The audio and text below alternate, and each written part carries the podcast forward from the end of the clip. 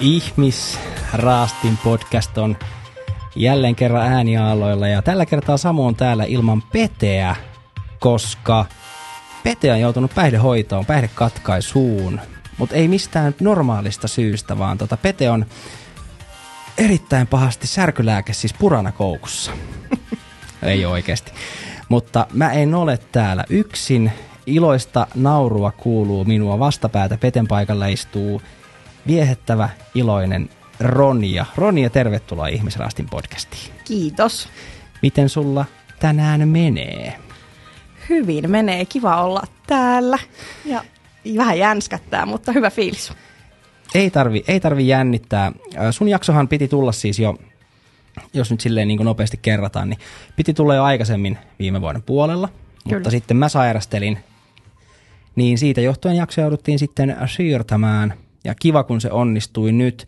Sullahan on ää, tärkeä asiaa meidän kuulijoille, meidän kuuntelijoille.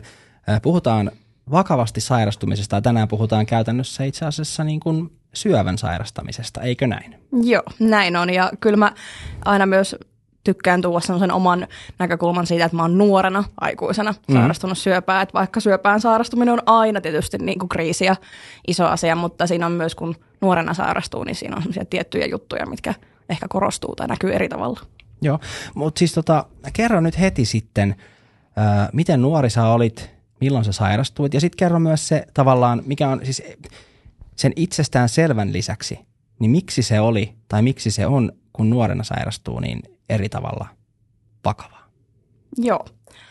Ö, eli mun sairastumisesta on semmoinen kolme ja puoli vuotta, eli mä oon ollut silloin 24-vuotias. Joo. Elettiin syksyä 2020 ja totta kai se oli iso iso sokki täysin nuoresta, nuoresta terveestä aikuisesta siihen, että yhtäkkiä sä oot kuolemansairas. Mm ilman mitään ennakkovaroituksia, niin olihan se iso juttu, mutta ehkä sitten myös se, että kun sä oot 24, niin mä aina sanon sitä, että silloin sunhan pitäisi elää semmoista huolettomuutta ja nimenomaan sitä nuorta aikuisu- aikuisuutta niin kuin vailla huolen häivää, niin sitten se, Joo. että kun täysin pysähtyy se ja ruvetaankin miettimään esimerkiksi kuolemaa, niin sitten kun kaikki muut frendit, samaikäiset on ikään kuin kuolemattomia, niin, niin kyllä siinä niin kuin ajatukset on aika erilaiset muuttuu radikaalisti sen myötä.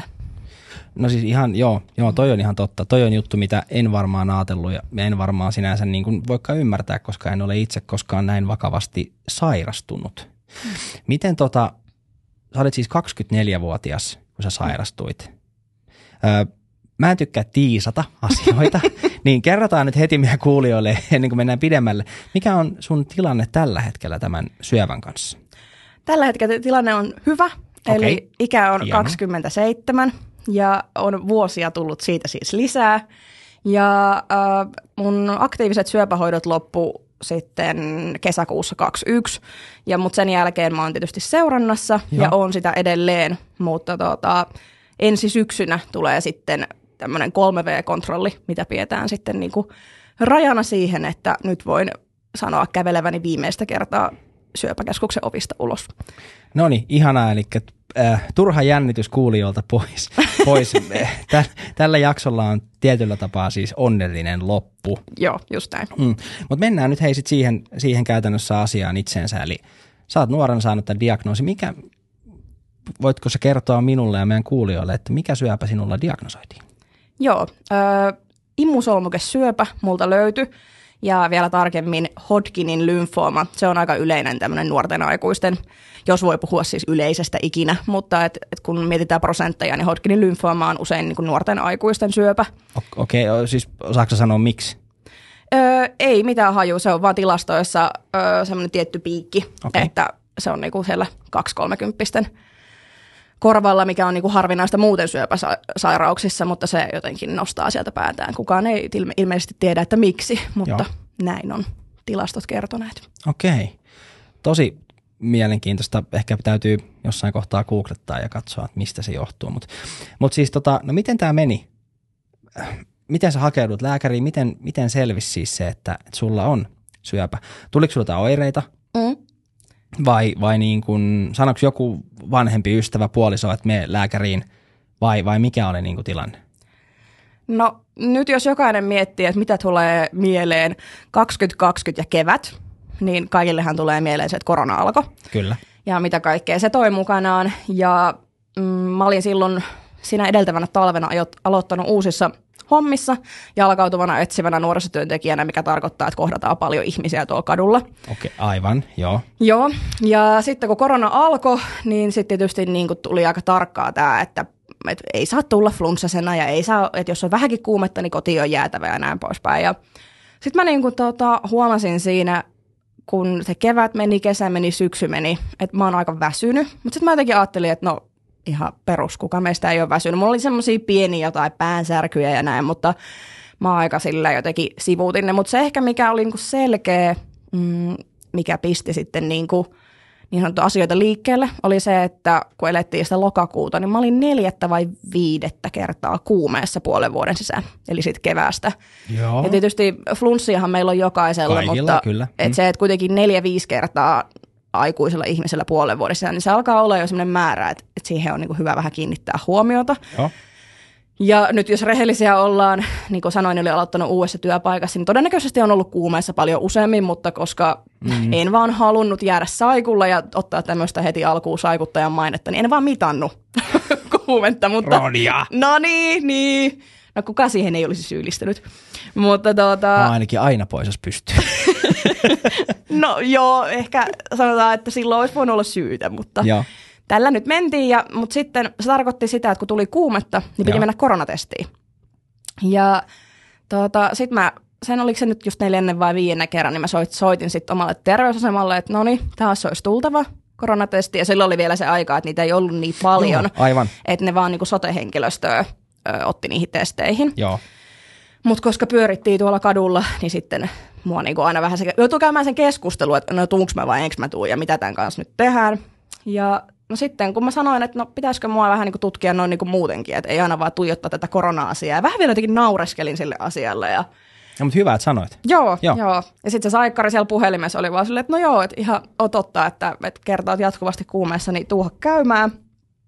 Ja tota, siihen aikaan oli vielä tämmöisiä koronaterveysasemia, missä hoidettiin vaan niitä potilaita, joilla oli jotain samankaltaisia oireita. Niitä ei haluttu laittaa Aa, niinku joo, muiden joo, sekaan. joo.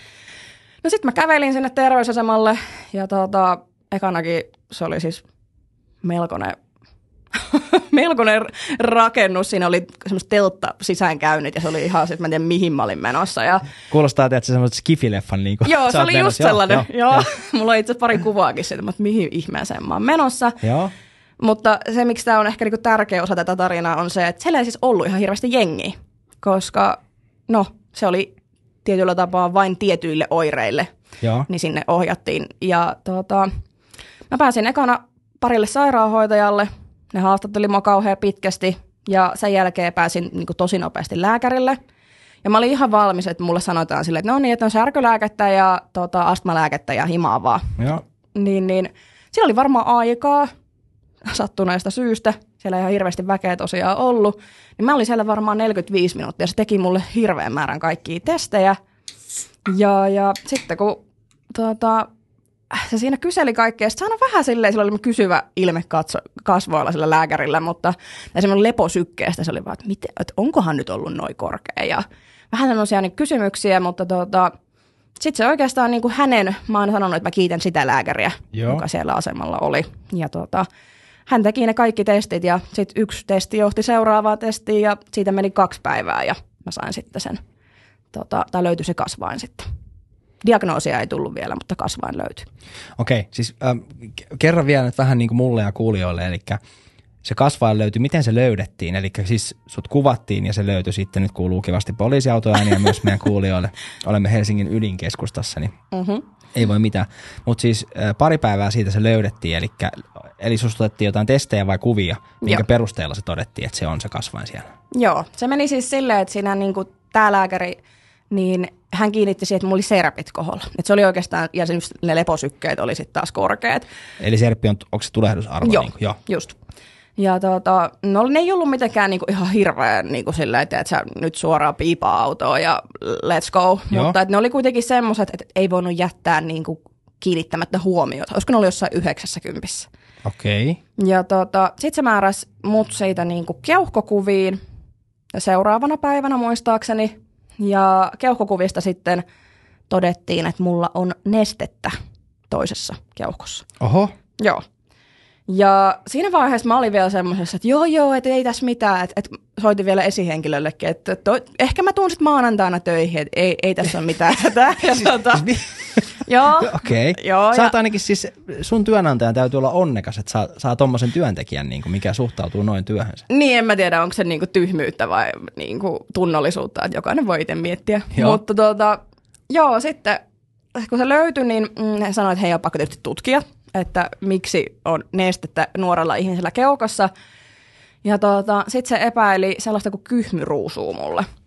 Ja mä oon sairastanut, sekin on siis aika harvinainen, ei mitään ole mitään hajua, että että kuinka moni siihen niin kuin vuodessa sairastuu suomalaisista, mutta suht harvinainen kuitenkin. Mulla on ollut kahdeksanvuotiaana se. Uh, nyt mun pakko taas kysyä, että tiedätkö, osaatko sanoa, että li, onko se vähän joku samantyylinen kuin vyöruusu? Ei mitään hajua. Okay, Voisin niin. kuvitella, että joo. Joo, joo, joo, okay, joo. joo kuitenkin. Että se Olit... oli silloin niin kuin pitkä sairaalajakso, minkä joo. mä olin lapsena sitten. Joo. Sen myötä. Sitten mä olin ihan silleen, jackpot, että okei, että nyt nämä niin kuin oireet selittyy ja asia ratkesi. Ja... Että se olisi niin kuin se sama Joo, että se olisi niin kuin uusinut. Okei. Okay. Ja tuota, se oli ehkä semmoinen niin kuin helpotuksen, ö, hetkellinen helpotus siinä kohtaa. Joo. Mutta tota, sitten mä menin tekemään sen, mitä ei ikinä pitäisi tehdä. Eli googlettele. No senkin, mutta joo. menin omakantaan. Okei, okay, joo. joo. Ja sitten omakannassa, mä en enää muista, miten sen tarkalleen luki, mutta siellä oli jotenkin, että epämääräistä massaa tai joten, joku tämmöinen sanapari. Ja sitten mä muistan, että silloin mun mä niin kuitenkin valahin. Ja sitten mä olin vaan, että okei, okay, että tota, nyt, nyt on jotain hämmentävää. Ja sitten tämä lääkäri, joka oli epäily mulle sitä kyhmyruusuun, niin halusi kuitenkin sitten laittaa mut vielä, kun mä olin ollut niissä keuhkokuvissa, niin sitten vielä tarkempia kuviin sit niin kuin meilahteen ihan, että käydään niin kuin mutta hyvä, että laittaa. Joo, todella. Että hänkin sanoi, että, että tämä nyt varmaan on tämä, mutta hän ei ole ihan varma, niin hän haluaa niinku lisää tutkia. Niin, niin sitten hän laittoi mut sinne. Ja perjantaina, olisiko se ollut nimenomaan tämä PET-TT. Nyt täytyy jonkun lääkärin korjata. Joo, korjatkaa lääkäri. Joo, Moni mutta, lääkäri kuuntelee Ihmisrastin podcastia varmasti siellä. Tosi hyvä. Niin, niin äh, mun mielestä se oli just se PET-TT-kuva, mikä on sitten kaikista niinku tarkin. Joo. Niin, niin sitten se oli silloin seuraavana päivänä perjantaina, että hän laittoi mut sinne. Ja siitä meni se varmaan puolitoista tuntia, kun se lääkäri otti mut sinne vastaanotolle sitten että kertomaan, että mitä sieltä on löytynyt. Okei, okay. eli, eli siis sitten kun se löytyi se kasvain, mitä se lääkäri kertoi, mm. niin oliko se sitten siis, että pystyykö se kertoa sulle, että sulla on syöpä, vai kertoiko se, että sulla on joku kyhmy, tai sulla on kasvain, tai sulla on joku, mitä se pystyy kertoa sulle? Um, no se meni oikeastaan silleen, että ekanakin, kun mä makasin siellä putkessa, mikä Joo. on se kuvauslaite, niin mä niin kuin vollotin tälleen, siis itkin vaan, ja sitten se saikkari kysyi multa, että jännittääkö sua ne tulokset, vai tämä itse tutkimus. Ja mä Joo. sanoin niin kuin automaattisesti tulokset. Et mä olin siinä vaiheessa jotenkin niin kuin aika varma, että paskaa tulee niskaan seuraavaksi. Ja tota, sitten mä menin siihen tota aulaan ja ottelin sitä lääkäriä ja lääkäri ilmeisesti näki kyllä sitten, että nyt on tulossa jotain ikäviä uutisia, niin hän sanoi mulle sitten, että, että Ronja, että istu alas. No niin. Hyvä alku. Joo, joo, aina kiva. Jaa, okay. Ja tota, että et sun keuhko ja sydämen välistä on löytynyt 10 sentin kasvain. Ja nyt tietysti voi sanoa, että tämmöiset kriisin hetket niin voi vähän muistia muokata, Joo. mutta mun muistijälki siitä on se, että mä oon niin kuin siinä vaiheessa alkanut uudestaan itkemään ja mun ensimmäinen on kysymys on ollut silleen, että lähteekö mut henki. Ja se ei vastaa mulle se lääkäri mitään.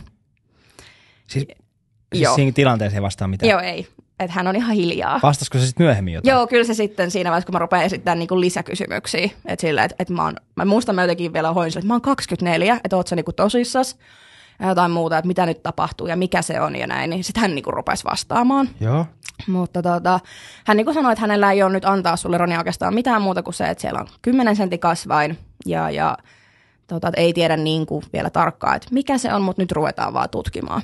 Mutta se oli ehkä se, että se on ollut niin massiivinen, niin hän ei antanut mulle oikeastaan ihan hirveästi toivoa siitä, että se on vaikka hyvälaatuinen. Hän ei sanonut sitä, mm. mutta niin kuin, yleensä kun kasvain löytyy, niin voi olla välillä, että niissä ne leikataan pois tai antaa jopa ollakin siellä, että ei, ei tarvitse toimia mitenkään, niin siitä keskustelusta ei jäänyt se fiilis. Okei. Okay. Joo. Eli siis nyt mun pakko kysyä, kun sä sanoit, että on kooni, eli onko se sitten niinku, määritteleekö se kasvaimen koko, tiedätkö siis sen, että jos on isompi kasva tai isompi kokoinen, niin silloin se olisi niinku aina pahalaatuinen vai? No ilmeisesti nämä ei ole ihan yksi yhteen, Joo. mutta tässä nimenomaan äh, mulla se oli siis vähän semmoisessa ahtaassa paikassa myöskin, että sitten se on ilmeisesti ö, paikkana sellainen, että, että se harvemmin sit kerää sitä massaa niin paljon, jos se olisi hyvälaatuinen. Et, et joskus niissä voi olla jotain niin kuin, yhtenäisyyksiä siihen, että miten isoksi se on päässyt kasvamaan, mutta ei se ilmeisesti mikään niin kuin, suoranainen yhteys aina ole. Okei. Okay. Mm. Sä oot nyt saanut nämä järkyttävät uutiset. Mm. Öö, lääkäri ei ole ensinnäkään osannut vastata. Toi on siis mun mielestä, mä pakko sanoa, että ihan vitun järkyttävää, jos sä kysyt, että, että lähteekö mut henki mm-hmm. ja kukaan ei vastaa sulle mitään. Tavallaan mä ehkä ymmärrän sen, että eihän se lääkäri voi vastaa siihen heti mitään, jos ei hän tiedä. Mm-hmm. Mutta siis se, että osaisiko se lääkäri tai joku hoitaja sitten kohdata sut sen niinku tilanteen kanssa vai siis joudutko lähteä sitten itseksesi kotiin, miten se niinku, sait jotain kriisiapua siihen tilanteeseen? Tarjottiinko sulle, niin kuin, että hei, tässä olisi vaikka tämmöinen joku numero, mihin voi soittaa? Tai muistaaksä siis, niin kuin se jäl... pystyykö se niin kuin muistaa siitä tilanteesta mitään, koska onhan se varmaan ollut järkytys? Joo, no niin kuin just sanoin, että niin, mä muistan aika hyvin, mutta sitten mä oon niin kuin jälkikäteen miettinyt, että kuinka paljon niin kuin, pääsuojaa siltä semmoiselta rajulta kokemukselta, mutta siis se, että hän ei sanonut mitään, niin kyllä mä siihen niin jotenkin petyin. Että, että, että, että joo, että mä ymmärrän, että lääkärit on niin kuin, ammattilaisia siinä omassa työssään ja näin poispäin, mutta just semmoinen kohtaamisen taito, niin se kyllä musta tuntuu, että se jäi siinä, mutta mm. hänellä oli selkeästi, hän oli varmaan varautunut siihen, että se ei ole hänen vahvuutensa, koska sitten hän aika nopeasti sanoi, että, että, että kun hän ei pystynyt vastaamaan niihin mun kysymyksiä, oli selkeästi vähän vaikeana, niin, niin sitten hän sanoi, että hän tulossa semmoinen kriisihoitaja kohta käymään, Joo. että hän juttelee sitten sun kanssa. Ja tota, mä olin, että okei, okay, että eihän siinä, tervetuloa vaan, ja tota, sitten hän tuli, hän oli hänestä jäi sitten tosi lämmin kuva.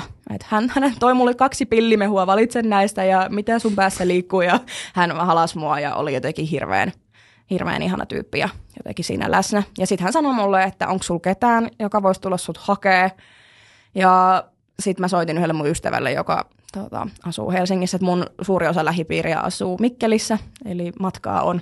Niin, niin sitten soitin tälle ystävälle ja hän tuli sitten mut hakemaan en edes halua tietää, mitä hänen päässään on liikkunut. Että mm. lähden, lähden kaveria hakemaan ja tämä on, tää on tietoa, että tota, mitä hänen päässään on silloin liikkunut. Mutta sitten Aada tuli hakemaan mut ja sitten lähdettiin siitä yhdessä mun luo.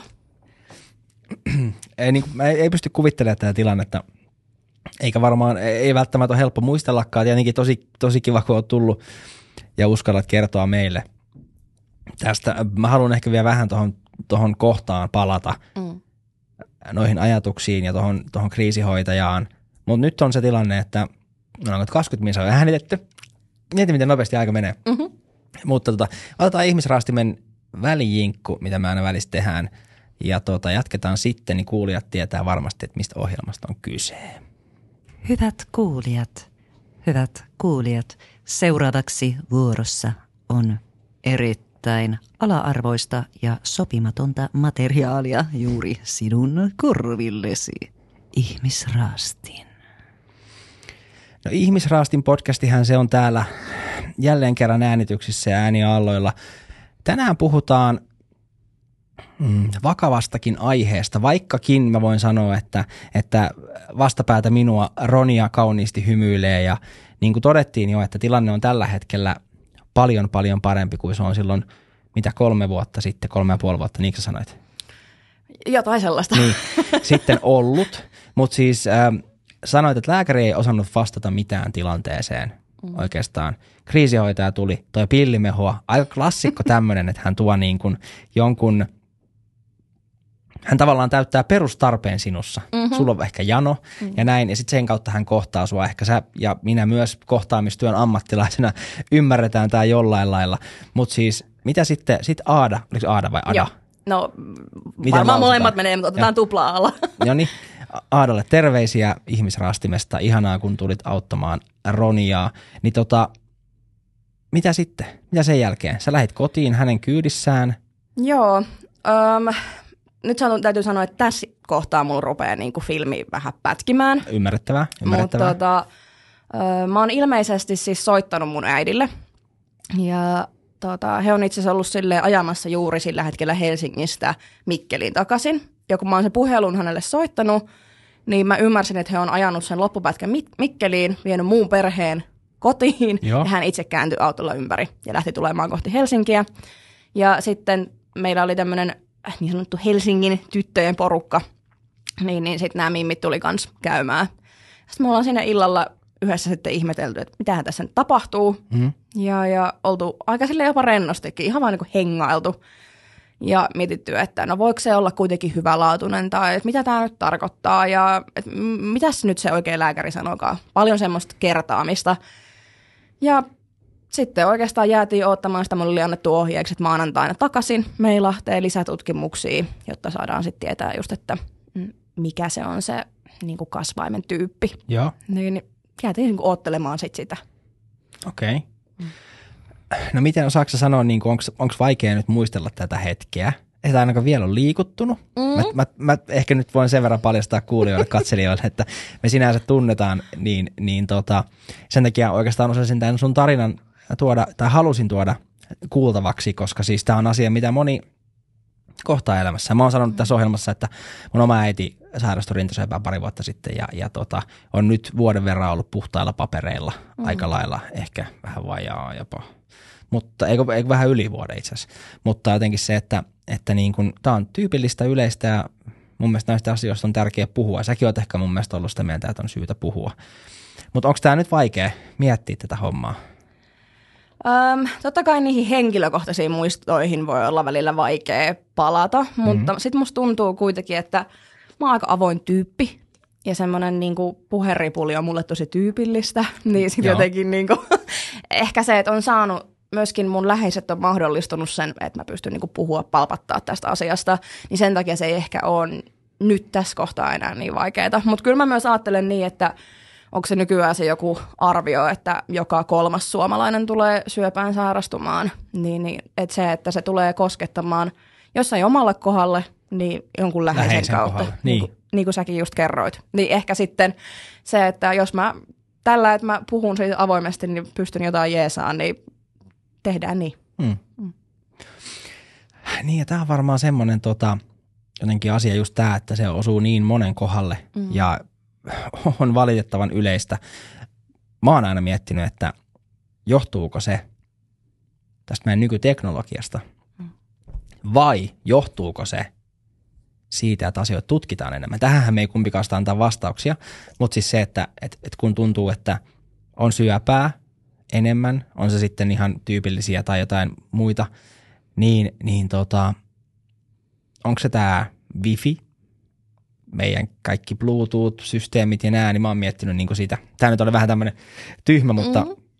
Ei, totta kai mäkin olen miettinyt. Mm. Varsinkin siis se, että mä olin 24, mä en ole ikinä esim. maistanut röökiä. Ja sitten aina kun mulla vielä aluksi epäiltiin siis keuhkosyöpää. Joo. Sitten mä olin ihan sellainen, että miten tämä on niinku mahdollista. Että et mä en ole niinku, mä oon aina harrastanut liikuntaa ja ollut menevä tyyppi ja et, niinku alkoholia juonut kyllä, mutta tavallaan kaikki nämä riskitekijät, mistä yleensä puhutaan, niin, niin että ne ei niinku kuitenkaan osu muhun. Mm. Että miten on sitten mahdollista, mikä se on se syy, että miksi minä kuitenkin sit on se, jolla se syöpä sit lopulta oli. Mm. Ja kaikki nämä tämmöiset, että mitä se ikinä maailmassa voikaan olla, mikä sen on aiheuttanut, on mäkin kyllä monenlaisia teorioita käynyt päässäni läpi.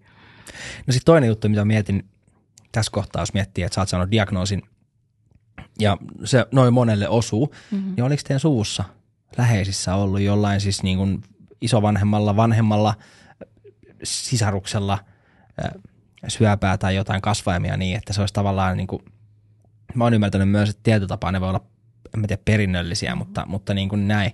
Niin oliko tämä niin kuin sulle tuttu juttu? Mm, meidän suvussa ei niinku syöpä ole mun mielestä sellaisenaan ollut, tai ainakaan sanotaan, että niinku pari sukupolvea pidemmälle en ehkä edes tiedä. Mm. Niin ei ole ollut, mutta semmoinen tietysti, mikä monia mun läheisiä aina niin on puhututtanut mun kanssa, on se, että mun siskolla on ollut kahdeksanvuotiaana aivokasvain. Ja sitten mun äidillä on ollut useammassa paikassa erilaisia kasvaimia. Ja okay. tota, ne, on, ne on ollut hyvin eri paikoissa. Ja mä muista mä kysyin silloin siltä lääkäriltä, että, että onko tässä nyt näiden välillä joku yhteys, että meillä on niin kuin viisihenkinen perhe ja meillä kolmella on niin kuin problematiikkaa. Että entä nyt ihan niin kuin lottovoitolla voi mennä. Mutta hän oli sitä mieltä, että tutkimus ei ole edennyt niin pitkälle, että ei voi varmuudella sanoa, mutta että kun ne on niin erityyppisiä, tämä meidän ringan aivokasvain tai meidän äidillä rinnassa olleet kasvaimet, niin ne on niin kuin vähän kuin eri sairauksia kuitenkin, vaikka ne on kasvaimia, mutta Joo. ne ei ole sille liitännäisiä, niin hän oli sitä mieltä, että meillä on ollut vaan nimenomaan semmoinen käänteinen lottovoitto ollut tässä perheessä, että No kyllä sit, ehkä voisi tässä kohtaa voisi tulla joku eurojackpotti sitten niin kuin Niin mä oon samaa mieltä. Silleen vähän niin kuin takaisinmaksun paikka. Niin, mm. munkin mielestä. No miten tota, öö, mä haluan nyt tietenkin kuulla että tietää siis sun siskon eli ringan, niin Joo, jo. aivokasvain, niin hän on kaikki hyvin. Joo, hän on ärsyttävä nuori aikuinen oma itsensä.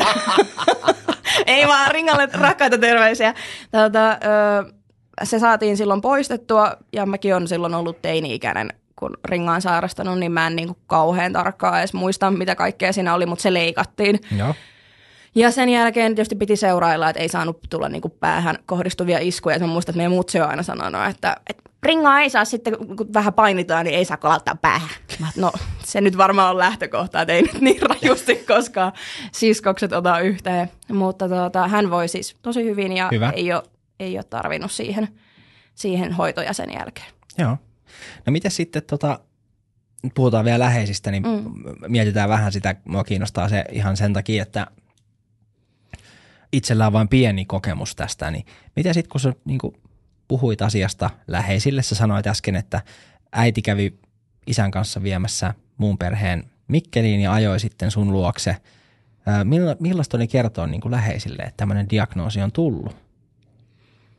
Hmm. Se oli, mä oon siis kuulma lähettänyt ääniviestin. Saman okay. ääniviestin suurimmalle osalle mun ystävistä, että mä oon varmaan ajatellut silloin, että mä kerron tässä nyt kaikki, mitä mä tiedän itsekin ja laitan sen kaikille niille, jotka mä oletan, että olisi hyvä tietää. Ihan fiksu. Joo, näin mä kans varmaan oon ajatellut. Ei mitään hajua, mitä mä oon siinä viestissä sanonut silloin. Mutta ähm, ehkä se oli myös silleen outoa, että mulla on just nimenomaan paljon läheisiä ja niin kuin Mikkelissä ja ylipäätään paljon ystäviä, laaja ystäväpiiri, niin mä aika harvalle pääsin kertomaan missään vaiheessa sitä, että miltä musta tuntuu tai mitä tässä tapahtuu koska saman tien sitten ruvettiin pelkäämään erilaisia infektioita. Niin se mun lähipiiri oli tosi rajattu, että ketä mä sain nähdä. Niin sitten ne oli oikeastaan se viestintä niin kuin muille läheisille, niin oli hyvin semmoista niin kuin, että, niin kuin viesteillä soittamalla. Että sit sai niin kuin raapasun sitä kautta, mutta että niin kuin sitä oikeasti läsnä ja että pystyi jakamaan niitä fiiliksiä niin kuin ihan näin, niin sitä se oli aika rajattua just sen takia, että ei saanut ihan hirveästi ihmiskontakteja olla. Okei, niin just sitten oli tietenkin tämä, niin kuin sanoit, tämä pahin mm. koronashow päällä, mutta ei, tota ei aika moni muista enää, vaikka siitä ei ihan hirveän pitkä aika ole. Tota, miten sitten vielä, mua kiinnostaa siis se, että oliko tämä homma, sä kerroit tämän jutun, että sulla on nyt tämä tilanne, mm. niin oliko tämä, muistatko, että oliko tämä, tämähän nyt oli sulle tietenkin vaikeaa, mikä on ihan ymmärrettävää, mutta oliko tämä jollekin läheiselle erityisen vaikeaa? Äidille, isälle, sisaruksille, jollekin ystävälle. Muistatko, että olisit suojannut jotain kaveria siltä, että, että tota, tai et kokenut hänen surunsa jopa niin kuin kohtuuttoman isona, koska sähän oot sairas. Mm. Mä en tiedä, ymmärrät, tiedätkö, Joo, mitä ymmärrän. No. Mä jopa jossain vaiheessa ajattelin, että mun syöpään sairastuminen oli ehkä rankempaa jollekin toiselle kuin mulle. Tätä mä just tarkoitin, joo. joo, joo. Et mä sanoin, että mä siihen kuuluu ehkä niin kuin lähimmät perheenjäsenet. Joo. Ehkä erityisesti siis vanhemmat mutta tota, he kyllä niin kuin teki kaikkensa sen eteen, että se ei näkyisi mulle. Et, et, se on ollut heille kova paikka ja varmasti niin kuin joutuvat tekemään sen eteen töitä, että kasasivat aina niin kuin itsensä tavallaan silloin, kun olivat mun kanssa. Mm-hmm. Mutta mun, mun lähipiirissä oli jotenkin tosi makeita se, että tosi moni jotenkin halusi, mm, tai olla nimenomaan mua varten. Mm. Että siellä on niinku semmoisia tyyppejä, että et että totta kai niin kuin he kävisivät niitä omaa, mutta aika paljon sitten kun me juteltiin, niin he halusivat keskittyä siihen, että mitä mun päässä liikkuu. Että mut on kohdattu kyllä silleen lähipiirin puolesta tosi taitavasti. Ja kuulostaa ihanalta, niin kuin, että mm. joku tai ihmiset ajattelee ja miettii, mutta tämä, näinhän se monesti menee. Siis niin, kuin, niin tyhmät kuin se kuulostaa. Mutta se, että se niin kuin on jotenkin, että, että vaikka joku sairastuminen voi olla tiukempaa jollekin muulle kuin sille itselle, kuka sairastuu. Tai mä voin antaa oman elämän esimerkin. Itse asiassa mähän, kato, en hakenut tätä, mutta annan itse asiassa täältä Samun esimerkin. Seuraavaksi Samun esimerkki. Kiitos, kiitos. Oma isä Ukkoni tuossa, erittäin tärkeä rakas ihminen minulle, niin muutti ihan tuossa marraskuun puolessa välissä ilmoitti, että joulukuun alussa hän on muuttanut tuonne Kuopion lähelle, eli tosi kauas täältä pääkaupunkiseudulta. Niin musta tuntuu, että se hänen muutto oli vaikeampaa vaikka meidän perheelle kuin hänelle ja hänen puolisolle, ketä muutti mukaan tietenkin. Että, että, että lapsen lapset kaksi, niin jäävät kaipaamaan ukkia tosi paljon. Ja, ja tavallaan itsellekin se, että se oman isän, oman läheisen tuki, mikä on ollut nyt sen 10 minuutin tai vartin ajomatkan päässä, niin, niin tota, se kun lähtee niin kuin neljän ja puolen tunnin ajomatkan päähän, niin se on ihan eri juttu. Ja mä väitän, että se on vähän sama. En voi siis, no Roni sä ymmärrät mua, mä en vertaa muuttamista ja syöpään sairastamista missään nimessä, vaan mä vertaan sitä vaan, että, että miten se voi jollekin läheiselle joku asia olla haastavampi kuin kuin sille itselleen niin kuin kokijalle. Kyllä. Joo, mutta sä koit, niin kuin, että näin, näin saattoi käydä läheisten kanssa. Joo, siis äh, totta kai niin kuin sanotaan, että ne ehkä semmoiset synkimmät piikit, niin en tiedä, että minkälaista niin kuin jollain muulla se on ollut, vaikka just äidillä. Joo. Mutta tota, silleen niin kuin se arki ja semmoinen niin kuin, tavallaan katsotaan pitkällä ajanjaksolla, niin kyllä mä luulen, että se on joillekin ollut jopa rankempaa. Ehkä se tunne just sitä, että sä et voi niin kuin jeesata mitenkään. Sä näet, että toisella on ihan paska olla ja sä et voi tehdä mitään. Niin. Tavallaan vaikka mä ajattelen sen niin, että he teki tosi paljon mm. niin kuin pienillä jutuilla, mutta se, että syöpäähän he ei voi parantaa. Mm. Ja se on varmaan se ainut, mitä he olisi toivonut, niin on se varmaan raakaa katsoa vierestä. Ihan varmaan mä sanon sen, niin kuin sen että itse isänä, mm-hmm. niin siis se, että omat lapset sairastuisi, ihan sama mihin sairastuu, on se vatsatauti tai jotain vakavampaa, niin siis mä väitän, että siihen ei niin kuin montaa, montaa siis niin kuin omaa sielua – repivämpää juttua niin ei ole. No just tämä. Että onhan, mm. mulla ei omia lapsia ole, mutta se, että voin vaan kuvitella, mm. että, että se on varmaan pahin, mitä voi vanhempana kuulla, että sun lapsella on syöpä. Niin, no siis tai lapselle tapahtuu, mm. tapahtuu yleensäkään mitään. Joo, kyllä. siis, siis mm. tämmöinenhän se on, on, ainakin mulla mm. voi olla erilaisia vanhempia, en kyllä usko, että ihan niin erilaisia niin kuin mistään, mistään löytyy. Okei, okei. No mietitään hei sit sitä, että kun ollaan tavallaan aikajanalla, jos miettii sun sairastumista. Eli nyt sä oot saanut diagnoosin mm. Ja nyt sä menet sitten takaisin sinne Meilahteen, eikö näin? Joo. Kuulemaan lisää, lisätutkimuksiin, niin miten tämä lähti? Mm, no ensimmäinen askel oli oikeastaan se, että multa kysyttiin tämmöistä hedelmällisyyteen liittyvistä asioista. Eli... Uh, what? Siis, yes. siis minkä, niin, mitä vittu? Siis ihan suoraan. No Mitä siis vittu? pakko oli, koska äh, tietysti syöpähoidot on rajuja kropalle, Joo. niin saattaa olla, että, että ensimmäinen hoito, mitä mulle tarjotaan, niin se ei välttämättä tuhoa niin kuin mun hedelmällisyyttä, mutta jos se lääke ei tehoa, niin pitää vaihtaa lennosta hoitomuotoa, niin se sitten sit menee, että hedelmällisyys ja mahdollisuus omiin biologisiin lapsiin. Ja mut kysyttiin heti kättelyssä, että Ronia, että me ymmärretään, että sulla on mielen päällä pari muutakin juttua. Mutta nyt pitäisi niinku 24-vuotiaan naisen päättää, että aloitetaanko me syöpähoidot heti vai tehdäänkö tämä munasolujen pakastus tässä välissä. Oho. Joo. Ja tota, aika moi. Anteeksi, mä nauran, mutta mä jopa, niin vähän, jär, jopa vähän järkytyin tästä. Siis okei, okay. no, mi, mi, no pystytkö sä kertoa meille? Ei sun tarvitse, jos et sä halua, mutta mitä, mitä liikkuu mielessä? Mitä tapahtui? Mitä, ei, ei ole pakko kertoa, mutta mä pannaan mikit kiinni ja mä pilkkaan sua sen jälkeen, että on avoin. Ei vaan, siis, äh, no. No, no joo, joo, joo, kerron. Joo. Äh, mä oon siis halunnut lapsia varmaan siitä lähtien, kun mä oon itse ollut lapsi. Okay. Että lapsi-asia on mulle tosi suuri ja Tämä tietysti oli ihan hirveä sokki siinä kohtaa, että okei, pitääkö mun nyt päättää niin tällainen Tässä asia. kohtaa, niin, 24-vuotiaana. Joo, joo. ja teekö mä niin kuin, sit mukaan, että et, et, voiko mä niin kuin, että et, et jos mä en suostu siihen, niin sitten harmittaako se mua kymmenen vuoden päästä, tai sitten jos mä niin kuin, tavallaan teen sen, ja entä jos mun syöpä eteneekin tässä välissä. Mutta se oli mulle niin tärkeä asia, että sitten mä vaan päätin, että kyllä mä haluan sen tehdä. Että jos lääkäri, koska kyllähän lääkärit sitten sanoo, että, että nyt ei ole aikaa, mm. jos niin kuin se oikeasti on se tilanne. Niin sitten mä sanoin, että no okei, että mulle on tarjottu tämä mahdollisuus, niin luotetaan siihen. Ja sitten mulle tehtiin, se mun mielestä siinä meni aikaa semmoisen varmaan kuukauden verran. Että siihen kuului niitä pistoshoitoja ja se piti käydä siellä, onko se ultrassa ja en mä muista mitä kaikkea siihen liittyy. Joo. Mutta tota, sitten lopulta kerättiin ne, tota, kypsyteltiin niitä ja sen jälkeen kerättiin ja sitten päästiin niin kuin sytostaattihoitojen pari. Niin, eli siis, okei, nyt mä, nyt mä sain kopin vastaan. Eli käytännössä siis sun hoitoja ei voinut aloittaa ennen kuin tämä hel, tätä, niin kuin siis sun, mikä?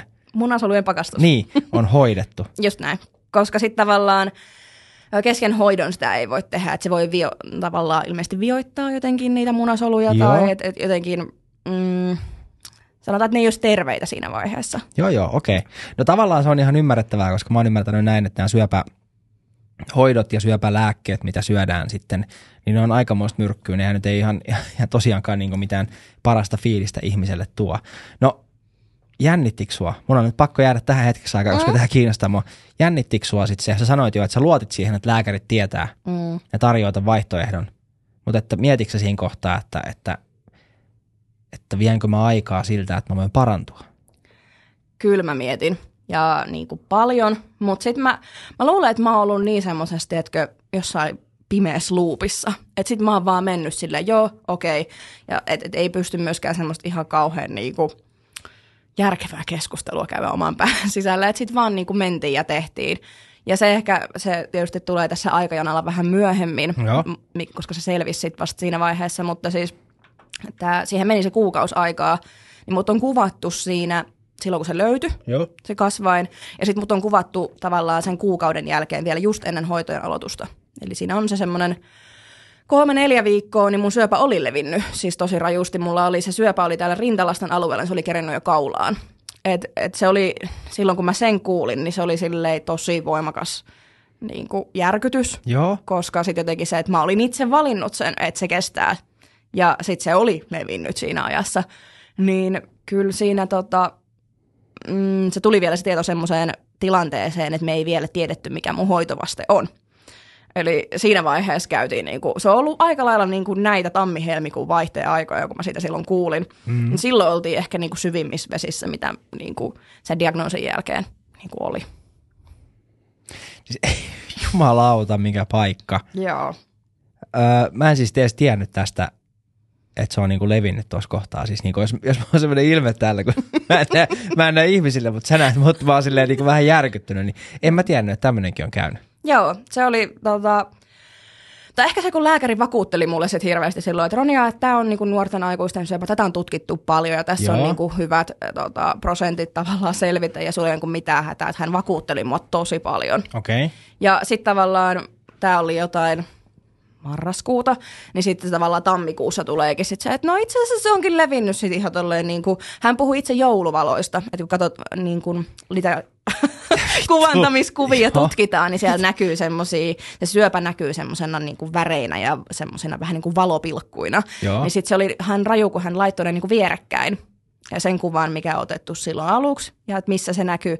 Ja sitten se niin kuin noin kuukauden päästä oleva kuva, niin oli vierekkäin, niin vum, oli niin kyllä se oli aika niin kuin raju tilanne.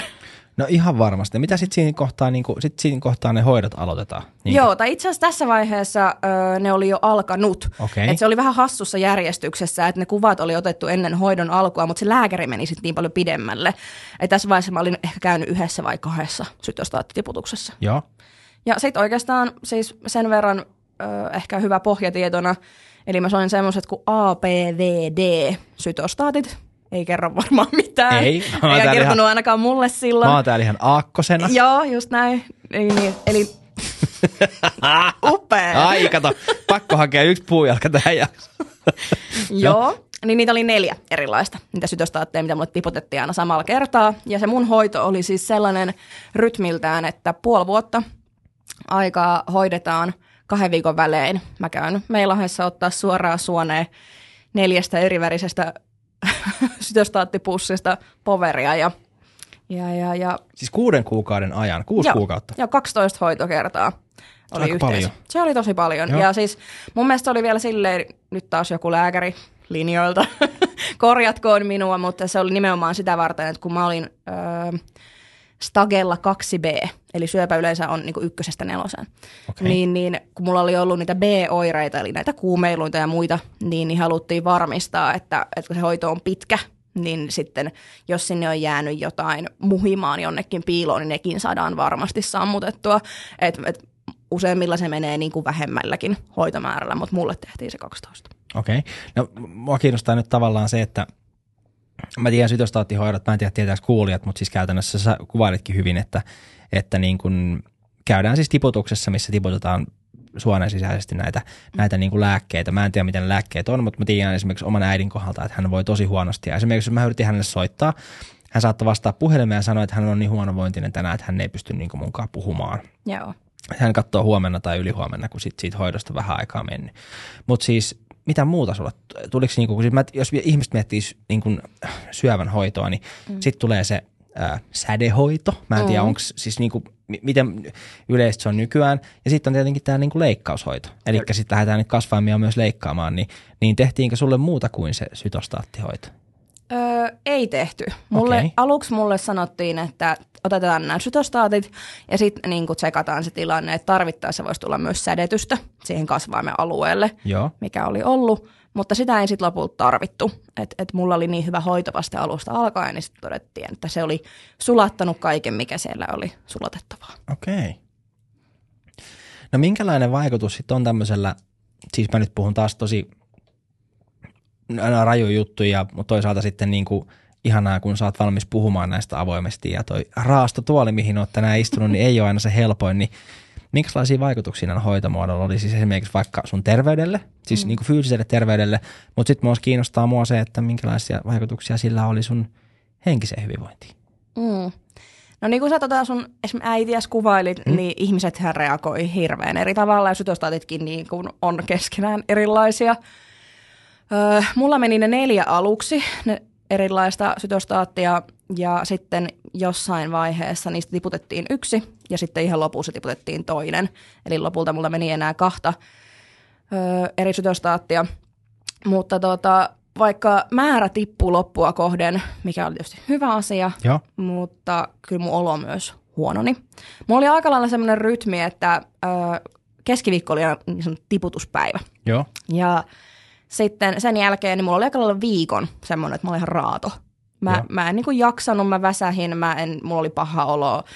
Mä olin niin semmoinen, no, elävä ruumis, rötkötin siellä joko sängyssä tai olkkarissa sohvalla, että en niin kuin jaksanut. Mutta sitten toinen viikko oli yleensä parempi, että sitten mä pääsin jo niin kuin liikkeelle. Mutta sitten tavallaan kun mentiin – sanotaan, että siinä sytostaatti 6-7 kohdalla suurin piirtein. Eli niin puoliväli about vähän yli ehkä. Joo, joo. Just, niin silloin niin kuin on alkanut olla jo semmoinen, että nyt mä en niin kuin, se toka viikkokin alkaa olla semmoinen, että se mun liikkuminen oli vähän niin kuin työlästä. Okei. Okay. Mutta kerrottakaan kuitenkin se, että, että silloin kun me käytiin tavallaan kuulemassa tämä niin kuin hoitoprotokolla, niin mun ja mun äidin ajatushan oli, että no niin, että syöpäsairaset ne oksentelee tuolla kaljut naiset parkkipaikalla.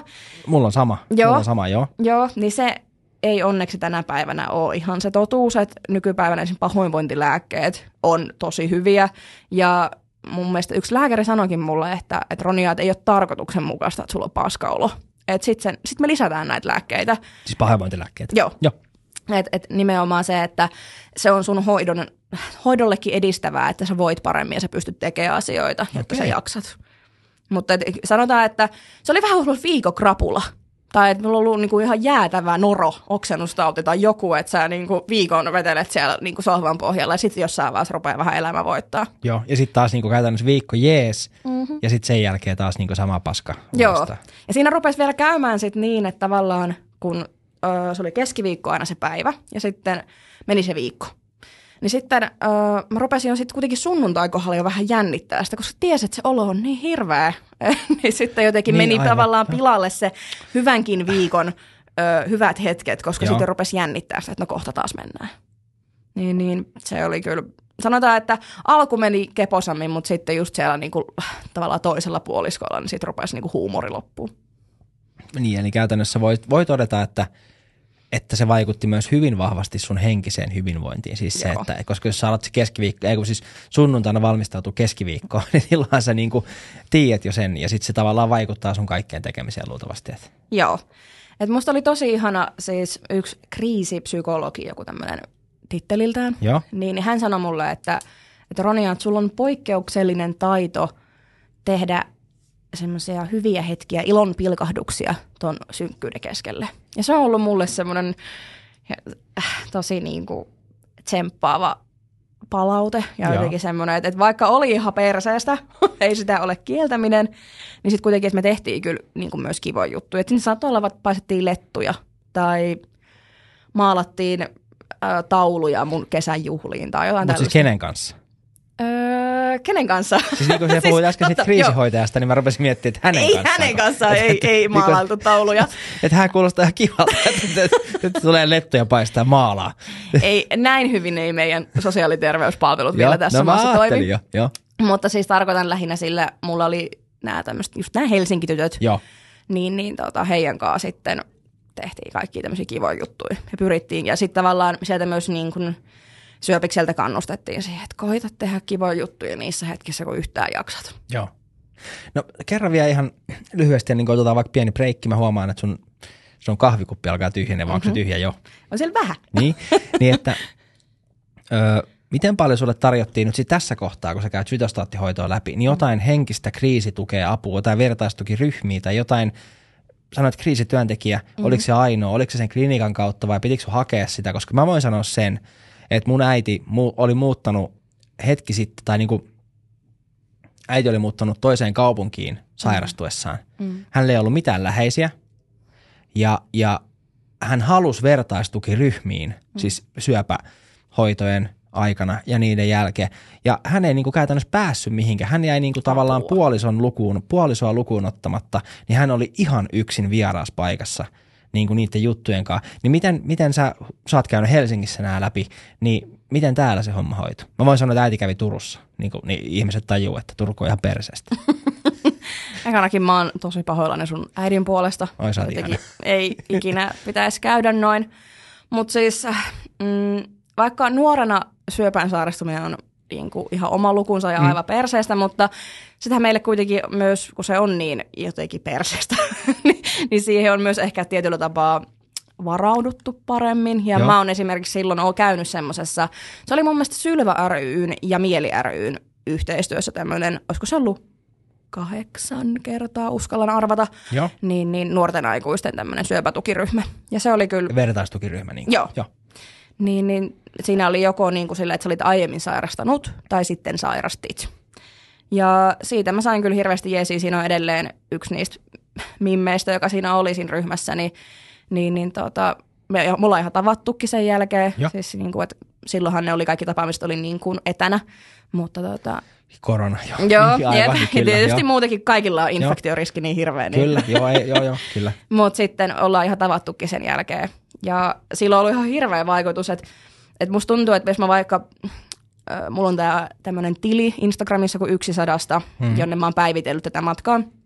Niin, niin, jos mä oon sinne laittanut jotain, niin kaikki kommentit ja tavallaan se viestit, mitä siihen tulee, niin ne on aina merkittäviä ja ne lämmittää mieltä. Mutta sitten jos nämä tuli joltain sellaiselta, ne viestit vaikka, joka on itse kokenut samaan, niin sitten siihen tulee vielä semmoinen extra boosti, että vitsi, tämä ymmärtää mua ja tämä tietää, mistä on kyse, ja se haippi on paljon kovempi. Et esimerkiksi silloin, kun odoteltiin jotain kontrollituloksia, niin sitten sieltä tuli niinku supportia niinku ihan kertaa sata. Okay. Se oli kyllä tosi arvokasta. Ja sitten mun yhden ystävän ystävä, niin hänen kanssa me kanssa vaihdettiin Instagramissa viestejä, että hänellä oli ollut täsmälleen tämä sama syöpä kuin mulla. Okay. Niin siitä niin, oli myös apua. Joo, joo. Niin, että hän pystyy antaa tavallaan sitä ihan niin kuin täsmä vertaistukea siihen samaan, no, sa, no, no sairauteenhan se nyt on siis sinänsä. On, on. Joo. Ja sitten esimerkiksi se, että niin kuin, mm, tällä toisella ihmisellä, josta mä puhuin, jonka niin kuin, käytiin näitä niin kuin, samoja juttuja läpi, mutta hänellä oli kuitenkin rintasyöpä. Niin se on tosi jotenkin eri hoidollisesti ja se tilanne on ollut täysin eri. Mutta sitten taas tämän toisen kanssa, niin me puhutaan vaikka niin kuin, että meillä on sama hoito. Niin, niin, niin kyllä. Hän pystyy ymmärtämään paremmin ehkä. Just tai, näin, joo, joo. Just näin. No, aikamoista tykittelyä tähän ihmisrastimeen. Me pidetään Ronian kanssa pieni breikki. Mulla on nimittäin pissahätä. Mulla Ää, myös. Maku Panimolle terveisiä teidän nämä, mitä, mitä Juho sanoi, Juho kävi meidän vieraana, niin uh-huh. Ronialle kerran, niin nämä tota, korruptiokaljat alkaa loppumaan. Uutta jaksoa tulille tai jotain muuta yhteistyötä. Ää, me tullaan kohta takaisin Ronian kanssa, niin katsotaan sitten, miten homma jatkuu. Halo? Onko ihmisraastin?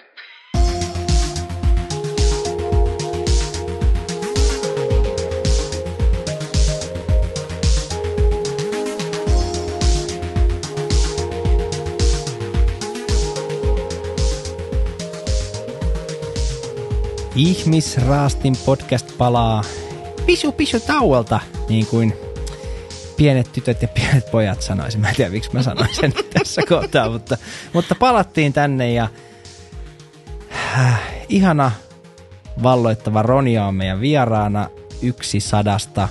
Tänään puhutaan vakavasti sairastumisesta. Ronia on sairastanut nuorena, nuorena syövän. Ollaan se kyllä kerrottu jo kuulijoille, että tilanne on tällä hetkellä erittäin erittäin hyvä. Mutta parempi se nyt tässä kohtaa sanoa, kun palataan niin sanotusti breikiltä takaisin. Sä mainitsitkin äsken ton yksi sadasta sivun, niin, niin tota, kurkataanko, jos nyt, nyt, nyt on pakko sanoa näin, että nyt katsotaan onnistuuko tämä, Joo. koska mulle ei kaikki nämä toimi, mutta katsotaan tuommoinen video sun Instagramin kautta. Sulla on varmaan oma Instagram, yksityinen, eikö mm, näin? Kyllä. Mutta sitten sulla on tämä yksi sadasta, missä sä käytännössä niin kun ehkä vertaistuellisesti kerrot sun tarinaa. Yksi syy, miksi mä uskon sut myös kutsua tänne, että Joo. haluatko sanoa yksi sadasta sivusta jotain ennen kuin koitetaan katsoa sun video? No ehkä sen verran voisi vaan niinku sanoa, että se on, mä oon luonut sen hyvin silloin alussa, kun mä sairastuin, että, että se on niinku kulkenut vähän semmoisena päiväkirjana läpi sen matkan, että siinä oli tavallaan kaksi ajatusta. Just se, että tallettaa mulle Joo. niitä asioita, mitä matkavaralla tapahtuu, mutta sitten myös se tämmöinen vertaistuellinen näkökulma. Ja se on jäänyt sinne, se on yksityinen tili, joo. ihan siis sen takia jotenkin. Ei mä niin ollakin, joo. Joo, ne on mole, niin kuin, mun oma henkilökohtainen ja sitten tämä niin sanottu syöpätili, niin on molemmat yksityisiä mm-hmm. ja tavallaan, vaikka siellä ei ole ehkä mitään semmoista asiaa, mitä mä en voisi just mm-hmm. koko kansalle kuuluttaa, mutta ehkä mä oon halunnut sen, että, että se on kuitenkin niin henkilökohtaisia teemoja. Että sitten mä jotenkin tietyllä tapaa haluan vähän nähdä, että ketkä siellä on niin kuin lukemassa niitä. Mm-hmm. Niin, mutta se on niin kuin, edelleen se on ikään kuin aktiivinen, mutta sanotaan, että selkeästi harvemmin sinne tulee laitettua nyt tässä kohtaa. No sitä mä olin vielä kysymässä, että miten paljon sä nyt päivittelet sitä tietoa. Oletko päivittänyt esimerkiksi, mä en nimittäin äh, ole huomannut, että oletko sä päivittänyt tätä sun viimeisimpiä hyviä uutisia sinne? No itse asiassa joo. Öö, mä sain siis, oliko se marraskuuta? Marraskuussa joo. Niin, niin sain tietää, että se mun 2V-kontrolli on puhdas, mikä pidetään tietyllä tapaa semmoisen rajapyykki-kontrollina. Eli jos siihen mennessä ei ole syöpä uusinut, niin se ei ole takaisin todennäköisesti tulossa. Niin ne uutiset, mun oli tarkoitus sinne päivittää, mä ehkä jossain kohti lupasinkin, että mä ne jo, päivitän jo. sinne, mutta sitten se jotenkin aika vei mennessään. Mutta kyllä mä ajattelin, että, että siinä vaiheessa sitten kun tulee se kolme vuotta täyteen, niin sitten mä ikään kuin suljen sen. Mutta okay. et ajatuksena on kuitenkin tässä ehkä niin kuin vielä tämän vuoden aikana jotain sinne raapustella. Joo, joo, mutta siis, no eli mä en ole niin tyhmä, miltä mä näytän. eli, eli koska mä en ole huomannut, että sä oot päivittänyt sitä tietoa sinne. Niin Joo, niin sitä, ei, sitä mä, mä, mä oon vähän pantannut sitä. Okei, okay. okay, no, mutta katsotaan nyt, jos saadaan se tota, saadaan tästä pieni, tästä näin, mä heitän meidät noin ja tuolta noin ja nyt ehkä, en tiedä, pannaan tää isoksi, niin toimisiko tää näin. En tiedä, nyt kuulijat voitte vetää hanskaa, jos tää ei toimi, mutta, mutta tota, Tässä on siis video, sä et Ronja näe missä sun hiuksia, pitkiä hiuksia leikataan. Ja täällä on joku kaveri, ketä leikkaa niitä myös. Näinkö? Joo, tai itse asiassa siinä videossa, se, se video kuvaa mun paras ystävä, mutta Joo. sitten siinä niinku, äh, hiuksia leikkaamassa on tätä olla mun äiti. Ja sitten siinä taustalla kuuluu okay. vielä mun kummitedin Joo. äänet. Okei. Okay. Tämä on aika tämmöinen tota, mm, on, onko sulta tunteet tässä ehkä herkillä ja sitten ehkä varmaan näille myös kuulosti ainakin äsken, että muillakin. Ja mä laitoin tämän, tämä pyörii edelleen, tämä sama video, mä laitoin äänet kiinni. Mä ajattelin, että kun me puhutaan, niin ei niin kuin tule siihen päälle. Mutta tota, joo, minkä sellainen hetki tämä oli? Pitkät mm. kauniit hiukset. Nyt sulla on siis, pakko sanoa, koska sulla on aikamoinen tämmöinen leijonan harja, tai uh-huh. leijottanen harjan. Leijottanen. Leijottaren Harri, onko se en, mä, mä, saan kiinni, mutta en joo, mä tiedä meneekö se noin. Joo. Niin, niin tota, eli, eli, mutta siis sulla on nyt tällä hetkellä jo omat hiukset. Joo. Tuosta on muutama vuosi aikaa tuosta. Joo, siis äh, mullehan siis alun perin sanottiin vähän niin kuin taustatarinaa siihen, että hiukset ei välttämättä lähde.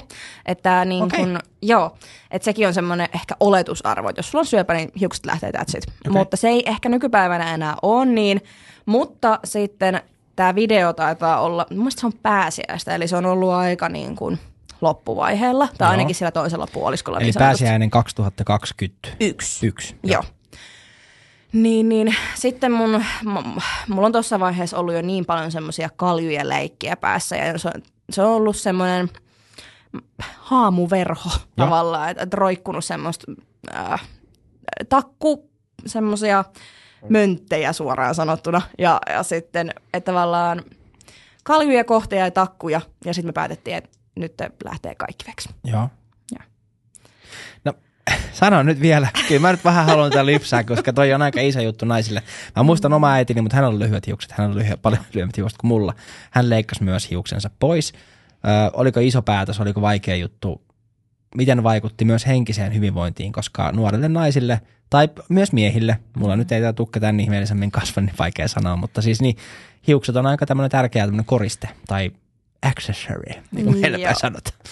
Tota, mm, mullahan oli siis alun perin hiukset ihan tuonne alaselkään, mutta silloin heti kun mä sairastuin, mä vedin tuommoisen pitkän polkan. Okei. Okay. Ja sit se sai kasvaa niinku tohon hetkeen asti, milloin toi video on kuvattu. Ja mm, mä pitkään ajattelin, että kun se sitten antoi vähän toivoa se lääkäri siitä, että ne ei välttämättä lähde ne hiukset, niin sitten mä jotenkin ajattelin, että okei, että tota... Vitun lääkäri. Inkä. Aina sit, okei, okay, sorry. Mä olisin Hän oli ihana. Ja, jaha. Nuori mies siellä. Ei ollut. Ai sitten. No niin. Takaisin raiteille. Joo, kyllä, kyllä. Öö, niin, niin sitten se, että mä ajattelin, että jos ei kukaan ole sanonut suoraan, että ne lähtee, niin annetaan aikaa. Että katsotaan, että miten se menee. Ja sitten siinä vaiheessa se oli oikeasti niin kammottavan näköinen, että sitten mä niinku, mulla mä käytin äh, pipoja, huiveja, erityisesti rakastuin huiveihin, mutta sitten, ja mä sain myös peruukin yhden. Se kuuluu siihen okay. hoitoon, että saa yhden tämmöisen niin kuin maksusitoumuksen yhteen perukkiin. Oikeesti? Joo. Ai, en mä tiennyt tämmöistä. Joo, se Joo. on, toki ne on niitä kuituperukkeja, jotka ei kestä hyvänä ehkä sanotaan, että puoli vuotta, ihan maks vuosi, mutta kuitenkin. Että et mäkin kyllä sitten kun mä kävin valitsemassa, niin, niin sen jälkeen minkä valitsin, niin käyttänyt useamman kerran. Ja yritin silloin valita mahdollisimman semmoisen, joka muistuttaa mun niin tavallaan alkuperäisiä omia hiuksia jo. tosi paljon. Niin, niin kyllä mä tota, mm, se oli kova paikka siinä mielessä, että, että kun se oikeasti ne hiukset oli ollut vielä mulle semmoiset, että kun ne on aina ollut paksut ja pitkät ja upeat, niin, niin sitten se, että ekan lähti puolet ja sitten loput lähti kaikki. Mutta se, mikä ehkä siinä tilanteessa kuitenkin just tuon videon jälkeen niin teki sit jotenkin ihanaa, niin mun äitihän sanoi mulle, että jollain oudolla tavalla, niin sä näytät nyt terveemmältä, kun sulla ei ole hiuksia ollenkaan. Koska ne mm. tavallaan ne syöpähiukset, mitkä oli, niin tiedät sä, että sä et on niinku semmoisia kaljuilänttejä ympäriinsä. Ne on vähän niin kuin, ne näyttääkin vähän semmoiset harmailta, semmoisilta kuolleilta. Niin sitten jotenkin se, että se, että kun ei ollut sit mitään, niin se mm. oli jotenkin paljon freesimmän näköinen sitten kuitenkin. Ja kyllä mä sitä pitkään niinku puntaroin, mutta sitten siinä vaiheessa, kun mun hiuksia oli niinku joka paikassa, niin ei ollut oikeastaan enää vaihtoehtoa, että sitten vaan kaikki veksi. Okei, okay, okei. Okay. No mutta sitten varmasti siinä kohtaa se on ollut oikea ratkaisu. Joo. Näin mäkin ajattelen. No hiuksista öö, käytännössä tietyllä tapaa muualla. Mä haluaisin kysyä semmoista, tämä voi kuulostaa nyt ihan tosi sairaalta kysymykseltä, mutta siis minkä, minkälaista se oli se puoli vuotta, varsinkin sytostaattihoitaja, mutta siis käytännössä syöpähoidot, kun sä sairastuit, sä sait sen diagnoosin, sä sait tietää, mikä, mikä syöpä sulla on, ja ne hoidot aloitettiin, ja siihen tuli väliin vielä tämä munasolujen jäädyttämisshow. Mm-hmm niin kuin meillä päin kutsutaan, niin, niin tota, miten, miten, minkälaista se elämänlaatu oli oikeasti siinä kohtaa, kun sä oot viikon kipeä, viikon voit ihan suht hyvin, mutta stressaat ehkä tulevaa, niin pystytkö sä yhtään niin kuin kertoa, pystytkö muistaa sitä nyt terveenä, että minkälaista se oli? Mm, onni on, että mä oon hirveästi tallentanut sieltä kuvia. Joo. Ja niin kuin, ähm, jotenkin yrittänyt, pyrkinyt tallentamaan niitä myös niitä ajatuksia. Ja just se Instagrami on ehkä mahdollistanut sen, että ne on nyt jossain niin kuin tallessa. Että kyllä se muisti niin kuin pätkii. Se on Joo. ihan selkeä homma. Mutta tota, olihan se silleen, että millaista aikaa se oli. Niin ekanakin jäi pois töistä. Sehän on mm. jo niin kuin kenelle tahansa niin iso juttu. No varmaan sulle ainakin, jos sä oot, sä oot saanut sen ensimmäisen diagnoosin. Tuon ehkä maanantaina sitten töihin. Niin, joo, joo, just jo, näin. Jo, jo. Että töihin en mene, ja, ja sitten just tämä, että mulla oli valtava ystäväpiiri, niin se, että sä et niinku oikein, se, että mä sain näitä kolmea ystävää nähdä sitten, niin, niin siihenkin pyydettiin vähän niin kuin lupa. Tai oikeastaan sanottiin lääkärille, että vaikka et lupaa antaiskaan, niin jotta mun mielenterveys säilyy tämän puoli vuotta, niin aion näin. heitä nähdä. Mm. Ja et, et kyllä sanotaan, että se oli tosi vaihtelevaa. Mähän kävin siis ö, koulua, tein ylempää ammattikorkeita siinä samalla. Joo. Ja välillä oli niinku tosi hyvä fiilis. Ja me niinku mun ystävät on jälkeen kiitellyt mua myös siitä, että, että me ei puhuttu pelkästään syövästä, että puhuttiin ihan semmoisista normaaleista kaksikymppistä mimmien jutuistakin. Mm. Ja et, et siellä oli paljon semmoista tosi tavallista ja kivaakin. Mutta sitten sanotaan, että synkimmät hetket oli niitä, kun kello on 4.30, mm. oot yksin, on pimeätä ja sä oot vaan siinä kelassa, että mitähän nyt tapahtuu. Ja et, kyllä mä oon niin kuin tosi syvissäkin keloissa käynyt, että mähän on esimerkiksi niin kuin omia hautajaisia miettinyt, että ketä mä Aha. haluaisin sinne paikalle tai missä ne vois olla ja nyt äiti sulje korvat, mutta tota, mä oon esimerkiksi nauhoittanut omaa lauluani omiin hautajaisiini niin kuin tämmöisellä vähän synkemmällä hetkellä. Joo, et, mutta minkä takia? Siis niin kuin, että oliko sä, oliko sä menettänyt toivon vai pelkäsikö sä, että sä et parane vai mikä siinä on ollut se ajatus? Mä väitän, että mä en toivoa menettänyt missään vaiheessa, mutta se oli ehkä semmoista mun kuoleman käsittelyä. Mun oli mun tapa jotenkin niin kuin opetella sitä ajatusta, että, että että meistä kuka tahansa voi kuolla mi- milloin joo, tahansa. Joo, niin kyllä, jotenkin se, että, että nimenomaan kun sanoin, että kaksikymppisillä on vähän semmoinen kuolemattomuuskäsitys.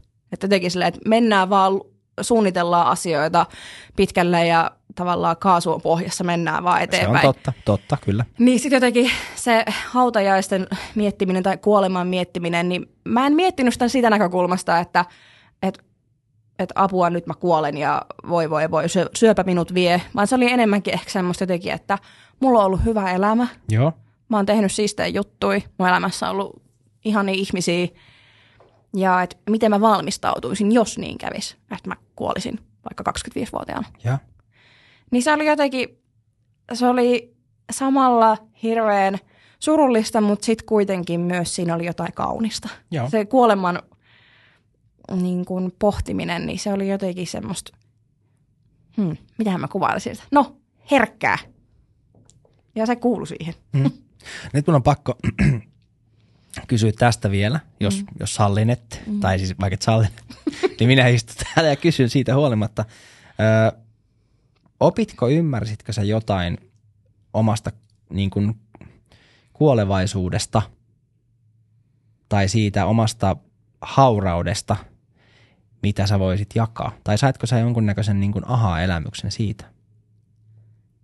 Joo, tota, mä olin aina vähän saanut palautetta siitä, että, että Ronjalla on vähän niin kuin korkea lentosta toi niin kuin haaveilu ja unelmointi. Että et, et just sä, että haaveiden vaikka lapsista, sillä, että sä oot Ronja 14, että lopeta. niin, no niin, niin. Siis, ei, et aika pitkälle meet, että jos nyt vaikka vähän jarruu, joo, niin, joo. joo niin, niin mä olin ehkä vuosien varrella niin kuin saanut tämmöistä tietystä haaveilijan roolista vähän palautetta, niin sit sä et jotenkin pysähtyy näiden asioiden niin kuin äärelle, niin kyllä se muutti ainakin hetkellisesti mun ajatusmaailma. Kyllä mä edelleen olen haaveilija Joo. ja semmoinen, niin kuin, että ole, ole. tuijottelen tuonne kaukaisuuteen ja mietin, että mitähän kaikkea sitä voisi keksiä. Hmm. Mutta sitten ehkä semmoinen, mm, mä oon yrittänyt sen jälkeen omaksua sitä ajatustapaa, että kun sulle kuuluu ihan tavallista ja tylsää ja normaalia – niin se ja. on ihan sairaan arvokasta. Ja. Et, et, et, et, mulla ei tarvi olla niinku 116 000 rautaa tulessa ja mun ei tarvi olla kaikkialla kaikkia, kaikkia varten, vaan myös se, että kun joku kysyy, että hei, mitä sulla menee? Mm. Niin mä sanoin, että ei mitään uutta. Niin se on ihan sairaan hienoa. Mm. Toi on tietysti varmaan semmoinen juttu, mitä moni ei ymmärrä. Mm. Ja mä oon huomannut itse siis tähän ne 40, en ole ihan vielä 40, mm. mutta ihan siis kuukauden päästä Mm. Ikään mennessä olen huomannut sen, että elämähän ei pyöri niiden lomien, niiden viikonloppujen tai huippuhetkien niin kuin ympärillä, vaan käytännössä nehän tulee ekstrana siihen arkeen. Siis arki nyt voi kuulostaa tosi paskalta sanalta jonkun mielestä, mutta mun mielestä arki on ihan helvetin hienoa. Se on just se tavallinen elämä, se ettei välttämättä tapahdu mitään niin ihmeellistä ja siitäkin pitää nauttia. Olen kohdannut elämäni aikana ihmisiä, mitkä elää vaan lomasta lomaan tai niistä erityistilanteista erityistilanteisiin, niin mun mielestä tämä, mitä sä sanoit, on niin äärimmäisen tärkeä huomio jokaiselle meille ihmiselle miettiä, että onko se oma arki kuitenkaan sitten niin jotenkin huono arvoista, koska se ei mun mielestä ole, että, ei nauttisi niin kuin siitäkin. Sitten kun siitä rupeaa nauttimaan, niin vitsi miten makeet on ne lomat ja ne spessuhetket, Just ne kaverin synttärit mm. tai ne mitkä tahansa tilanteet. Niin kuin. Joo, tosi, tosi tärkeä huomio. Ja enkä mä niinku halua jotenkin mitenkään romantisoida sitä, että vau, että mitä kaikkea mä olen tässä oppinut mm. tämän mm. kautta, mutta kyllä ehkä semmoinen, että, että sitä tulee niinku herättyä siihen, että minkälainen mun ajatusmaailma olisi ilman tätä kokemusta.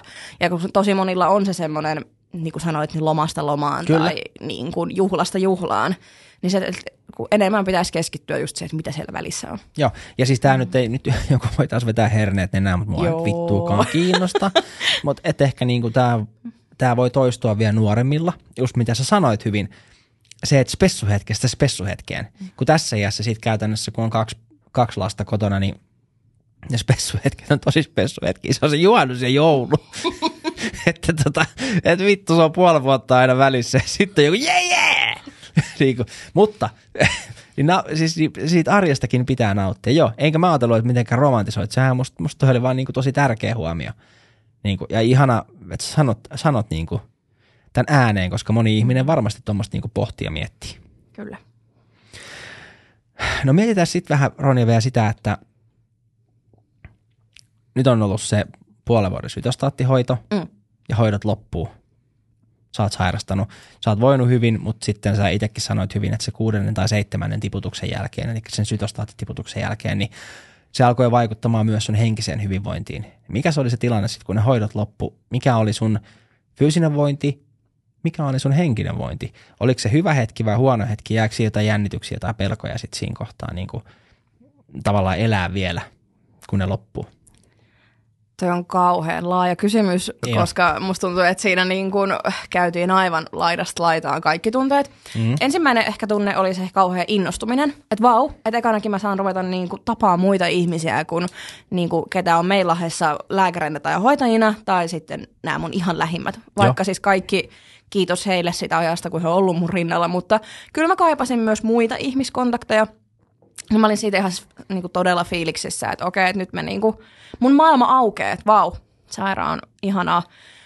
Mutta sitten samaan aikaan, ö, varsinkin se, kun oli viimeinen sytostaatti ja tulee sitten se viimeinen kuvantaminen Joo. ja sitten se lääkärin tapaaminen. Siinä oli suunnin piirtein ö, kuukaus. Ja mm, se on yllättävän pitkä se aika, koska sitten siinä halutaan niin kuin katsoa se, että kun ne sytostatithan vie sun kaikki tämmöiset valkosoluarvot, ynnä mm. en tiedä mitä mm. kaikkia arvoja vie ihan nollaa, niin sitten niiden pitää antaa rauhassa myös nousta, jotta sitten voidaan tavallaan niin kuin tutkia sitä, että mikä se sun tavallinen terveydentila on. Joo. Niin, niin ö, siinä välissä niin kerkes sitten jotenkin niin kuin tulee se myös ajatus, että okei, nyt mä näin niin kuin kaikki mun frendejä ja kesä alkoi Siis niin jotenkin se tuo vielä semmoisen tietyn lisäboostin, että kaikki on tuolla tekemässä jotain kivaa ja nyt tämä elämä alkaa. Niin sitten mulle tuli se ajatus hiipi, että ei perkele, että tota, nyt kun mä oon just saanut tästä kiinni, niin entäs mä joudun luopuukin tästä. Että ne sanoo mulle siinä juhannuksen korvilla, kun mä menen sinne lääkäriin ja kuvantamiseen, että me ollaan tosi pahoillamme, mutta että ei tämä nyt olekaan tällä lähtenyt, että uusi niin sanottu kierros alkaa heti perään. Ah, olisiko se ollut mahdollista näin? Oli. Okei, okay. okei. Okay. Siinähän hoitojen aikana oli ne kaksi ikään kuin välikuvantamista, mitkä yleensä antaa aika hyvää niin kuin osviittaa siihen, että, että mihin suuntaan ollaan menossa. Ja mullahan se tilanne oli koko ajan tosi hyvä Joo. sitä ekasta kuvasta lähtien, mutta se oli mahdollista. Ja sitten siinä vielä kävi niin, että mä sairastuin mm, silleen, että aina kun kuume meni hoitojen aikana yli 38,5 astetta näytti, Joo. niin piti lähteä päivystykseen. Ja mä, en, mä, päällisin, mä olin tosi terve oikeastaan koko sen hoitojen ajan, paitsi sitten just näissä ihan loppumetreillä. Ja sitten mä, kun mä menin sairaalaan, niin, niin mut tutkittiin ihan kunnolla. Mä olin ihan eristyshuoneessa, oli ihan kamalaa. Oh, joo. Joo. Niin, niin. Ja tutkittiin siinä ja mut kuvattiinkin ja mitä kaikkea. Ja sitten ö, mä menin kotiin sen jälkeen ja silloinkin mä menin sinne omakantaan – nyt ottakaa oikeasti fiksummat tästä oppit, älkää niinku älkää tulkitko niitä. sinne pois omakannasta nyt kaikki. Just no, näin. Joo, joo, joo. Niin, niin sitten siellä oli, että jonkunlaisia taas massamuutoksia tai jonkunlaista massaa, epämääräistä massaa, en mä muista mikä se sanapari oli. Oliko tämä nyt joku sen välikumantamisen jälkeenkö? Vai siinä Joo, lopussa? siinä ihan, lop, ihan. Loppuvaiheessa, okei. Joo. Joo. Ja sitten mä niinku siitä olin silleen, että okei, että tota, no niin kiva, että mä oon just päässyt maistaa tätä, että miltä elämä maistuu taas. Millaista on olla niinku nuori aikuinen ja kesä alkaa ja niinku, nyt tää viedään, kun, kun itkevältä lapselta viedään tikkari. Kyllä, tiedän. Joo, sä tiedät. Vei just. Teet sä usein niin sun lapsille. Me, saatana tikkari suussa ja kävellä! Voi sattua. Joo, just. Joo. niin. Niin mä pelkäsin tavallaan, että et, et siinä käy just näin. Että mä oon vähän saanut sen ihan hirveän elämänvaiheen jälkeen kiinni siihen, mitä se voisi taas olla. Ja sitten mulle todetaankin, että tämä ei ole hyvä.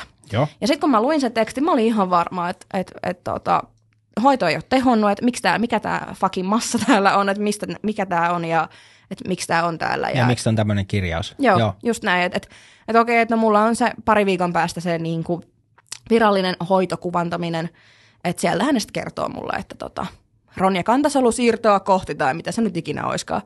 Että mä olin niin kuin aivan varma, että perseelle on menty. Niin Joo. silloin taas se oli myös semmoinen hetki, että se ilo vaihtui aika niin kuin nopeasti semmoiseen synkkyyteen. Mutta siis se sun alkuperäinen kysymys siihen, Joo, mitä kaikkea kyllä. siellä oli, niin hyvin laidasta laitaa. Joo.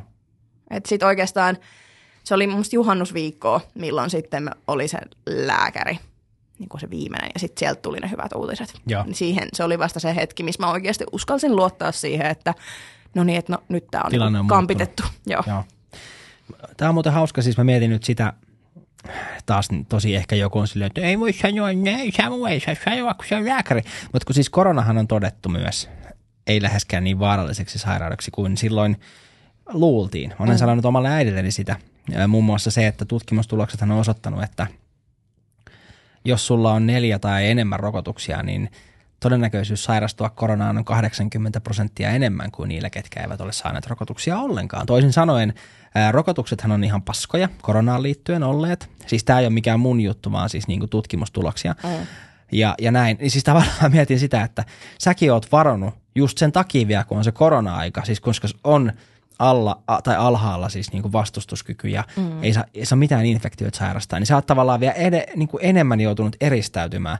Niin onhan se nyt varmaan ollut just se, että sulla on ollut se kolme kaveria, kenen sä oot, niin kuin, että, että ihan sama, että sun mielenterveys pysyy, niin eikö tunnu vähän epäreilulta, että, että niin kuin, tilanne on ollut näin, koska koronahan ei missään kohtaa ole ollut semmoinen, mitä luultiin, että se on.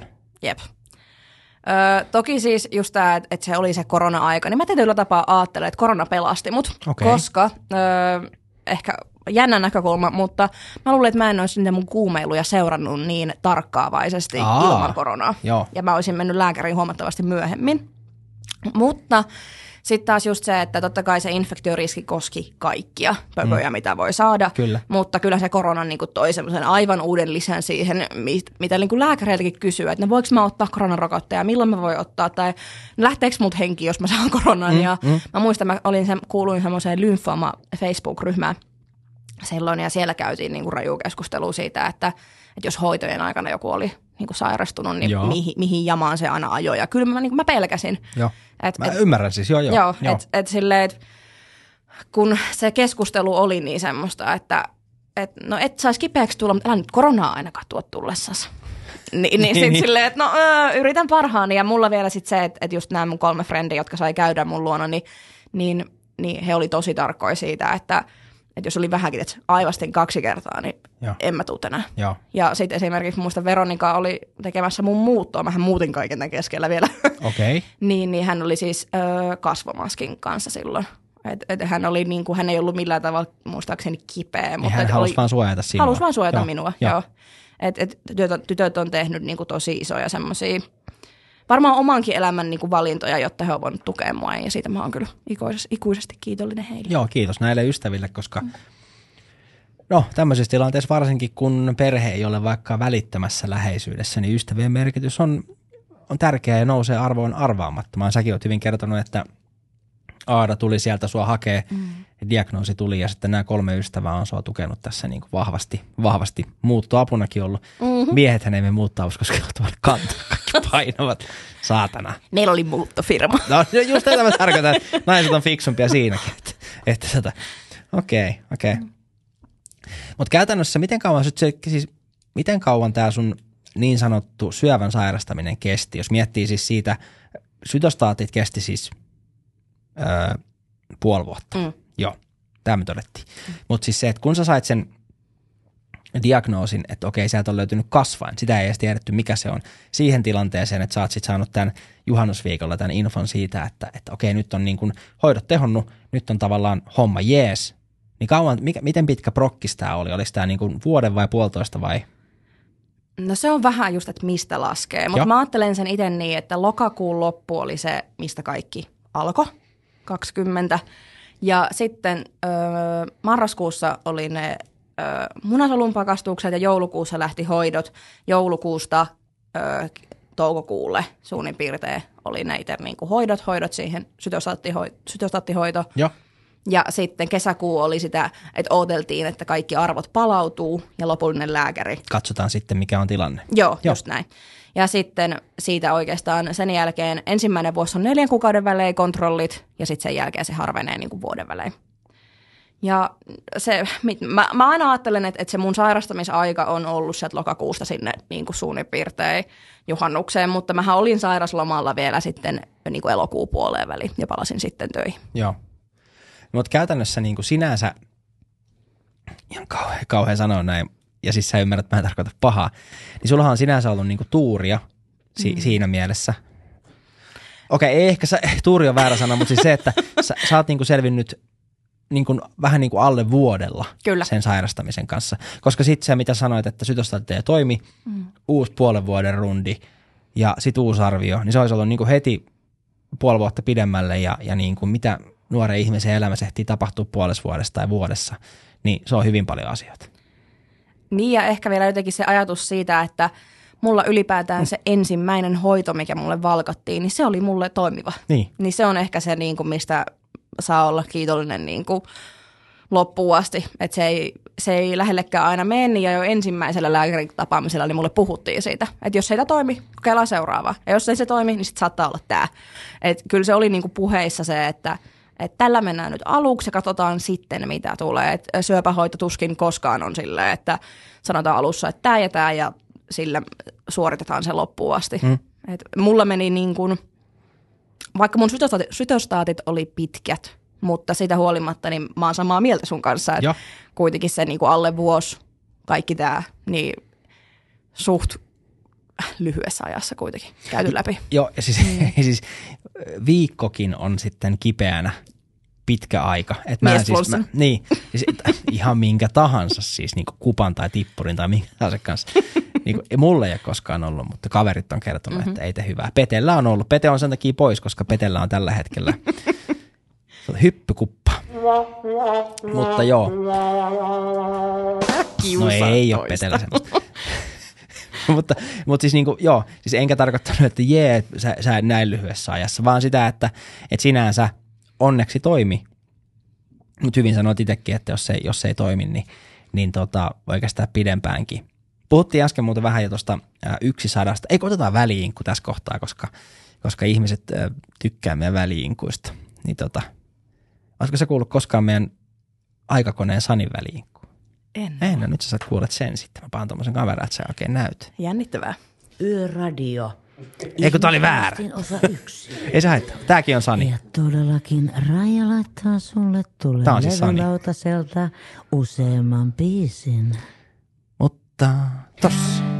Jos ikinä lähdetkin lenkille tai ajelemaan autolla kohti pohjoista, älä perkele ainakaan kuuntele Ihmisraastin podcastia. Se saattaa viedä sulta jalat. Se saattaa tuhota sun koko aivokapasiteetin. Ihmisrastin, ihmisrastin, rastanin syvältä välillä. Ihmisrastin, Rastin. ihmisrastin. Äkkiä alas ennen kuin Pete pääsee laulaa enemmän tuolta taustalauleja. Upea. Joo, aikakoneen Sani oli tuossa kaudella kaksi vieraana meille, itse asiassa negatiivinen kitaristi Gary Keskisen kanssa, ketä on siis Peten iso veli, oh. Technicolorin kitaristi ja negatiiven ja, ja, ja mitä kaikkea siis, mitä näitä onkaan nyt sitten näitä bändejä, missä hän on ollut.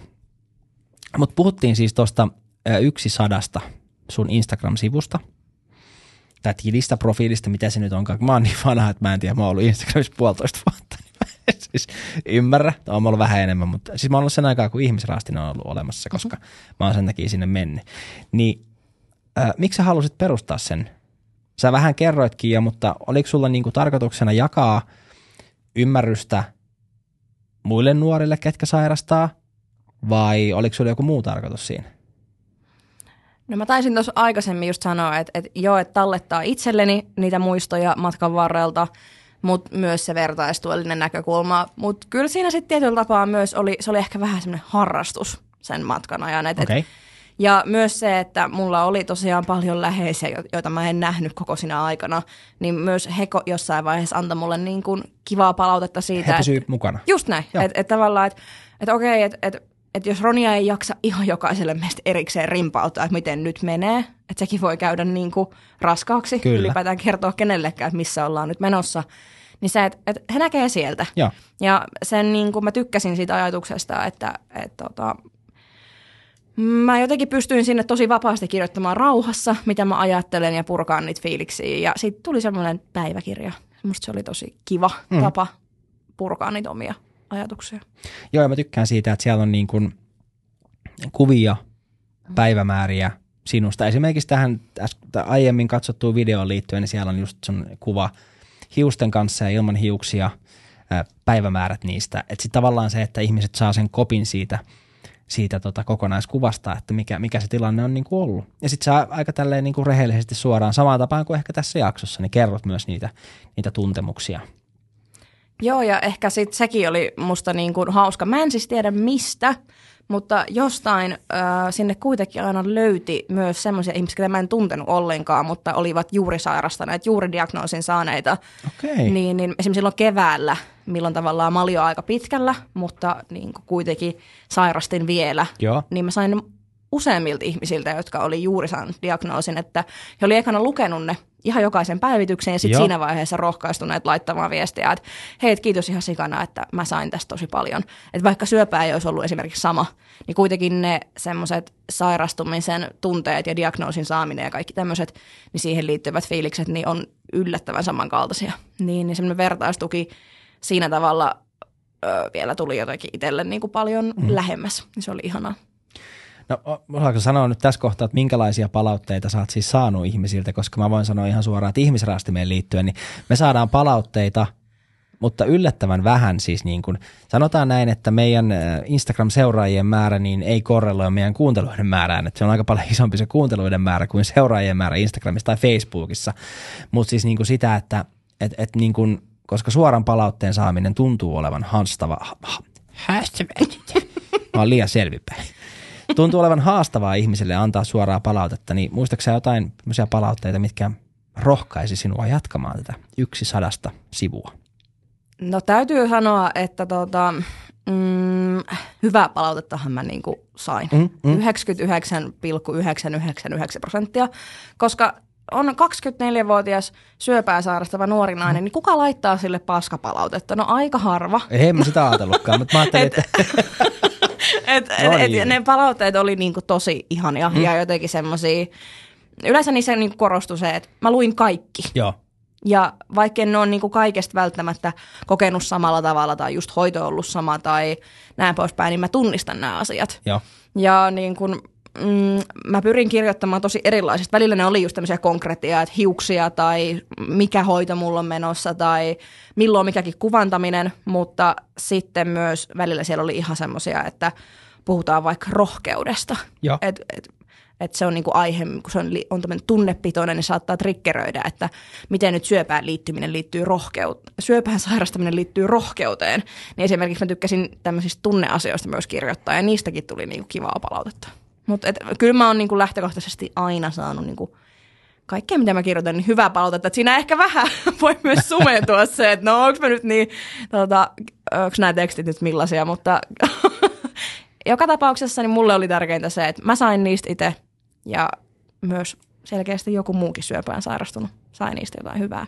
Ei, kyllä mä uskon, mä uskon tasan tarkkaan tähän ja mä en ajatellutkaan, siis en tarkoittanut, että sä oot saanut huonoa palautetta, vaan mä halusin, niin kuin, että, että just tätä, että, että eihän se mene, että vertaistuki on, on se sitten kyse vanhemmuudesta tai sairastamisesta tai, tai harrastamisesta, ihan mistä vaan, niin se, että joku sanoo, että, että kiitos kun jaoit tämän ajatuksen tai tämän tunteen tai tämän huolen tai ihan mikä vaan se on, eh, niin, että hän itse kokee, että hän ei ole yksin sen asian mm. kanssa, niin sehän on juuri tämä, mitä sä oot varmaan tehnyt niin kuin siinä. Ja sitä mä tarkoitinkin, että en ajatellut, onko tuota paskapalautet. Mutta hyvä, että mulla on tämmöinen persona, että me ajatellaan, että mä, mä haluan niin kuin, nyt kaikki törky tänne, mitä joku mulkku on sulle laittanut. Mutta joo, joo, joo, joo. No ei, mutta ehkä mä ajattelenkin sen niin, että, että kyllä ihmisiltä pääsee myös sammakoita. Että en mä voi sanoa, että okei, okay, mä oon tässä nyt viimeisen varmaan mm. puolitoista tuntia kertonut, että kuinka hyvin, hyvin mut on kohdattu ja niin kuin, miten ihmiset on osannut olla hienosti läsnä, mutta että kaikilta pääsee sammakoita joskus. Että et ei se niinku 100 prosenttia ole niinku pelkkää onnea ja kukkasia ja sateenkaaria. Mutta tota, mm. ehkä jotenkin se, että mm, tärkeimpiä oli ehkä just ne palautteet, että et lisäs ymmärrystä. Mm, kyllä. No mennään tässä vielä, niin kuin aletaan vetelee lop, loppusuoraan, mutta vastaan nyt tämmöiseen kysymykseen, mitä mä niin kuin mietin ihmisenä itse, kuka ei ole sairastunut vakavasti, mutta läheiset on niin pelkäsitkö se syöpää ennen kuin sä sairastuit ja pelkäätkö se syöpää nyt? Mm, en osannut pelätä syöpää. Joo, tätä mä ajattelin. Joo. Joo. Joo. Ehkä siis äh, olihan syöpä, siis oli niin kuin, mm, mulla ei ollut lähipiirissä ollut sitä, mutta et esimerkiksi mun parhaan ystävän äiti oli menehtynyt syöpään. Ja totta kai se oli sitä kautta niin koskettanut myös mua ja oli totta kai se kävi mielessä, mutta ei se jotenkin nimenomaan ehkä semmoinen niin nuoren ihmisen kuolemattomuus, niin mm-hmm. en mä jotenkin osannut pelätä sitä, ja mikä oli musta tosi hyvä asia. Mutta ehkä niin kuin nytten, niin mä oon edelleen tosi tyytyväinen, että mä edelleenkään pelkää syöpää. Joo. Että mä tota, mm, voisin kuvitella helposti, että ehkä on tullut semmoinen No kun mä, ta- niin mm. mä taas ajattelen, että miksi sä pelkäisit, koska sä oot voittanut sen, sä oot selvinnyt mm. siitä ja sä myös tavallaan tiedät, mitä se vaatii vaikeuksista huolimatta. Niin siis mä ajattelen itse niin, se mm. mitä mä tunnen sua, että et, siis mä tiesinkin, että sä et nyt pelkää, mm. mutta mä ajattelinkin, että pelkäsitkö sä aikaisemmin. Joo, ei, ei että ehkä vielä se, mikä niin tulee nykyaikaan, mm. niin mullahan on nyt tavallaan mm, riski suurempi sairastua erilaisiin syöpiin, koska mä oon altistunut kaikille noille mömmöille ja kuvantamis kaikille, mm. mitä siihen liittyy, niin et riskit on suuremmat kuin vaikka niin kuin normaalilla mun ikäisellä tota, ihmisellä. Joo. Mutta tota, sitten mä oon jotenkin ajatellut niin, että, että okei, että no mä selvisin tästä. Hoidot kehittyy koko ajan.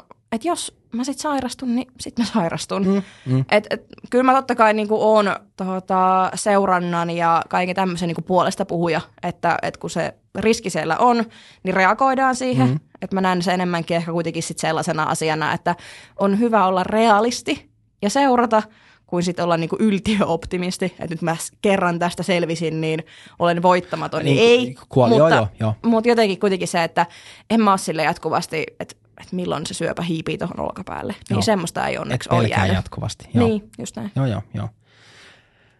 No, mua kiinnostaa jotenkin vielä se, sä oot nyt sanonut tuossa tavallaan, sä oot vastannut tähän kysymykseen, mutta mä haluan kysyä tämän vielä, koska siellä on meillä, meidän kuulijat on yleensä aika apinoita, niin, niin, niin he tarvitsee yksinkertaisia asioita, niin osasko ihmiset puhua sun kanssa siitä syöpään sairastumista, koska jotenkin niin kuin syöpä – mä koen, että syöpä, syöpä on niin kuin tabu tietyllä lailla, tai sairas, vakavasti sairastuminen, on se syöpä tai, tai mikä tahansa siis sairaus, mikä voi olla hengenvaarallinen, joku elinsiirto juttu tai se niin kuin vastaava, niin, niin tota, mä oon siis monta miettinyt, että mä haluan elinsiirtopotilaan vieraaksi, mm. koska se on mielenkiintoista. Ja mä tiedän tämän ja Ois. Minna, jos sä kuulet, niin mä lähetän sinulle ja mä voisin itse asiassa kutsua sinut ja sun puolison, koska hänen puoliso on siis ollut, ollut tota, elinsiirtopotilas. Niin. Okay. Mutta, mutta joo, niin osaisiko ihmiset keskustella siitä? Välttelikö ne aihetta? Mitä sä ajattelet niin kuin jälkikäteen? Öö, on paljon ihmisiä, jotka välttelee. Ja. Ja oli mullakin elämässä, oli niin kuin, tai siis ihmisiä, jotka oli silloin mulle hirveän tärkeitä, mutta sitten kun mä sairastuin, niin he hävisi ja. elämästä kokonaan. Siis, okei, okay. eli siis niin kuin, eli tärkeitä ihmisiä, ketkä lähti vittuun, kun Joo. Et, et, Eli ihan paskoja Heitä ihmisiä. ei ole onneksi kuin ihan tulee ehkä kaksi nimeä mieleen. Voitte mutta vetää käteen molemmat. ei mennä siihen. Ni, niin, niin tota, mut osa puhu, osa... Samu. Joo, joo, sori. osa paremmin pystyy puhumaan ja sit osa jotenkin hiljenee. Joo. Ja sitten mä oon yrittänyt niinku ajatella niin, että että kun ne on niin isoja uutisia, niin jotenkin, että mistä löytää oikeita sanoja, niin se on kauhean inhimillistä, että niitä sanoja ei löydy. No tämän mä ymmärrän kyllä, mm. joo. Et, et, on, kyllä mä sanoin, että se on tabu edelleen, mikä on tosi hassua, että niin kuin mm. sanoin, niin joka kolmas tulee sairastumaan elämänsä aikana. Niin miten sitä se voi meidän mietin, niin. yhteiskunnassa olla tabu, että kun se on niin yleistä. Mutta kyllä mä näen, että se kanssa on. Et, se on hirveän ihmiskohtaista, että miten ihmiset jotenkin pystyy puhumaan. Osa pystyy just sanoa sen, että ne laittaa niin kuin vaikka Instagramissa sen yhden sydämen. Että se on se heidän, mihin he pystyy. Joo. Ja osa pystyy laittaa viestin, että, että hei, että miten menee. Tai että on miettinyt sua. Mutta se on niinku ihmisten tasot, mihin ne pystyy, niin ne on tosi erilaisia. Mutta sitten mulle on jälkeenpäin niinku sanottu tosi moni, että et he kantaa niinku huonoa omatuntoa siitä, että he ei silloin kohdannut mua. Et nyt kun mä oon taas terve, Joo. niin he haluaa kertoa sen mulle, että mä oon ollut ajatuksissa, mutta silloin he ei ole pystynyt. Niin kyllä se mun mielestä kuvastaa sitä, että se on edelleen tabu, että ei osata, tai pelätään oikeiden sanojen valitsemista. No, anna nyt vinkki vielä sitten, että miten, saa, miten pitäisi kohdata, miten pitäisi kuulla, miten pitäisi nähdä se ihminen, ketä vaikka sairastuu tai sairastaa. Ihmiset on kauhean erilaisia, Mm. sallittakoon se. No, kyllä. mutta tota, silloin omalla kohdalla mä koin niin kuin, mun mieltä lämmitti jokainen semmoinen, että miten menee. Joo. Ja vaikka ne tuli vähän jostain kauempaakin, että ei välttämättä ihan niin kuin lähi-lähipiiri, niin nekin mä niin kuin jokaisen talletin sydämeeni. Mutta tota, kyllä mä ajattelen, että, että eniten mä niin kuin kiinnitin huomiota silloin, kun joku muisti, että mä olin sanonut, että, että mulla on vaikka kuvantaminen tossa. Tai mulla on lääkärin tulokset tulee tossa. Niin joku oli selkeästi miettinyt sitä ja osasi sinä päivänä kysyä, että hei, että mitä sieltä tuli. Niin vaikka se oli sinänsä pieni juttu, mutta mulle se merkkasi sitä, että mm. tämä on niinku ihan oikeasti tämä ihminen kuunnellut mua. Hänet kiinnostaa. Joo. Joo. Niin se on ehkä vaan ainut oikea resepti ainakin mun kohdalla ollut. No nyt kuulostaa siltä, että mun älykello Mm-hmm. sanoo, että aletaan tulee Ihmisraastin podcastin yksi sadasta Ronian jakson, eli syöpä taistelun tai syöpä saira, sairastuneen, mutta siitä parantuneen nuoren henkilön jakson niin kuin loppua kohti. Ö, kuitenkin ihmisraastin koskaan ei päästä meidän vieraita helpolla, tai tämä ei ole sen takia raastin, jos olisi. Niin tota, mä haluan tietää, että miten sun elämä jatkuu nyt, mitä unelmia, toiveita, haaveita sulla on tämän kaiken haasteen jälkeen. No ekanakin tietysti semmoinen niin sanottu lähitoive olisi se, että kun ensi syksynä mulla on 3V-kontrolli, niin olkoon se puhdas, Joo. olkoon se ö, viimeinen käynti syöpiksellä. Mm. Sitten on paketoitu. Mutta sitten kyllä mä haaveilen aika semmoisista tavallisista asioista. Perheestä, omasta kodista. On mulla nytkin koti, en nuku teltas. Mut, mutta tuota, semmoisista tosi perinteisistä jutuista. Ja kyllä mä sanon, että, että terveys Mm. olkoon se. Että se ei ehkä niin kuin vielä pari vuotta sitten ollut mun listalla. Sitä ei Mm, osannut joo, laittaa joo, sinne. kyllä, niin. niin nyt se on siellä. Mutta en mä tiedä. Kaikista mm. niistä tavallisista ihanista asioista. Joo. No onko tästä tullut jotain tämän ö, kaiken niin kuin sairastamisen ohella, niin semmoista, no sä oot oikeastaan kyllä jakanut aika paljon viisautta ja, ja ymmärrystä myös ihmisille Oi. näihin asioihin. Oot siis ihan niin kuin tosi tärkeitä juttuja just kohtaamisesta ja kuuntelusta ja siitä, että, että aina ei välttämättä ole vaikka sanoja, mutta voi silti kohdata. Mm. Mutta sanoitkin jo, että nämä on nämä haaveet, toiveet, unelmat. Onko jotain muuta viisauksia, mitä sä voisit meidän kuulijoille vielä sanoa? Wow.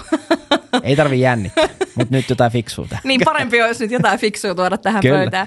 No ei, mutta ehkä mä jotenkin vaan ajattelen niin, että, että puhutaan rohkeasti Mm. mm. niistä, niin kuin, että jos ihminen sairastuu, niin, niin harvemmin siitä tulee sen sairauden myötä niin kuin mykkä ja niin. se ei jotenkin niin kuin, ne tunteet on siellä taustalla, niin uskalletaan kohdata ihmisiä. Ehkä Joo. se on ainut se. Et, et, et, myös tosi usein käy niin, että kun ihminen on itse niin shokissa ja sen tavallaan kriisin keskellä, niin se ei osaa niinku itse myöskään pyytää sitä apua. Joo. Niin ollaan hereillä sen kanssa, että, että mitä ne ihmiset toivoo ja jotenkin, että har- suomalaiset on vähän sellaisia, että on vaikea pyytää jeesiä. ja apua. Niin ollaan hereillä, että voisiko se kaveri kuitenkin tarvita jotain apua, vaikka se jotain muuta väittää. Ehkä niin. Ihania sanoja Ronialta tämän Ihmisraastin podin jakson loppu. Mä oon muuten Samu, hän on Ronia. Kiitos Ronia paljon vierailusta. Kiitos kun sain tulla. Mahtava homma. Se on Morbidelli. Yes.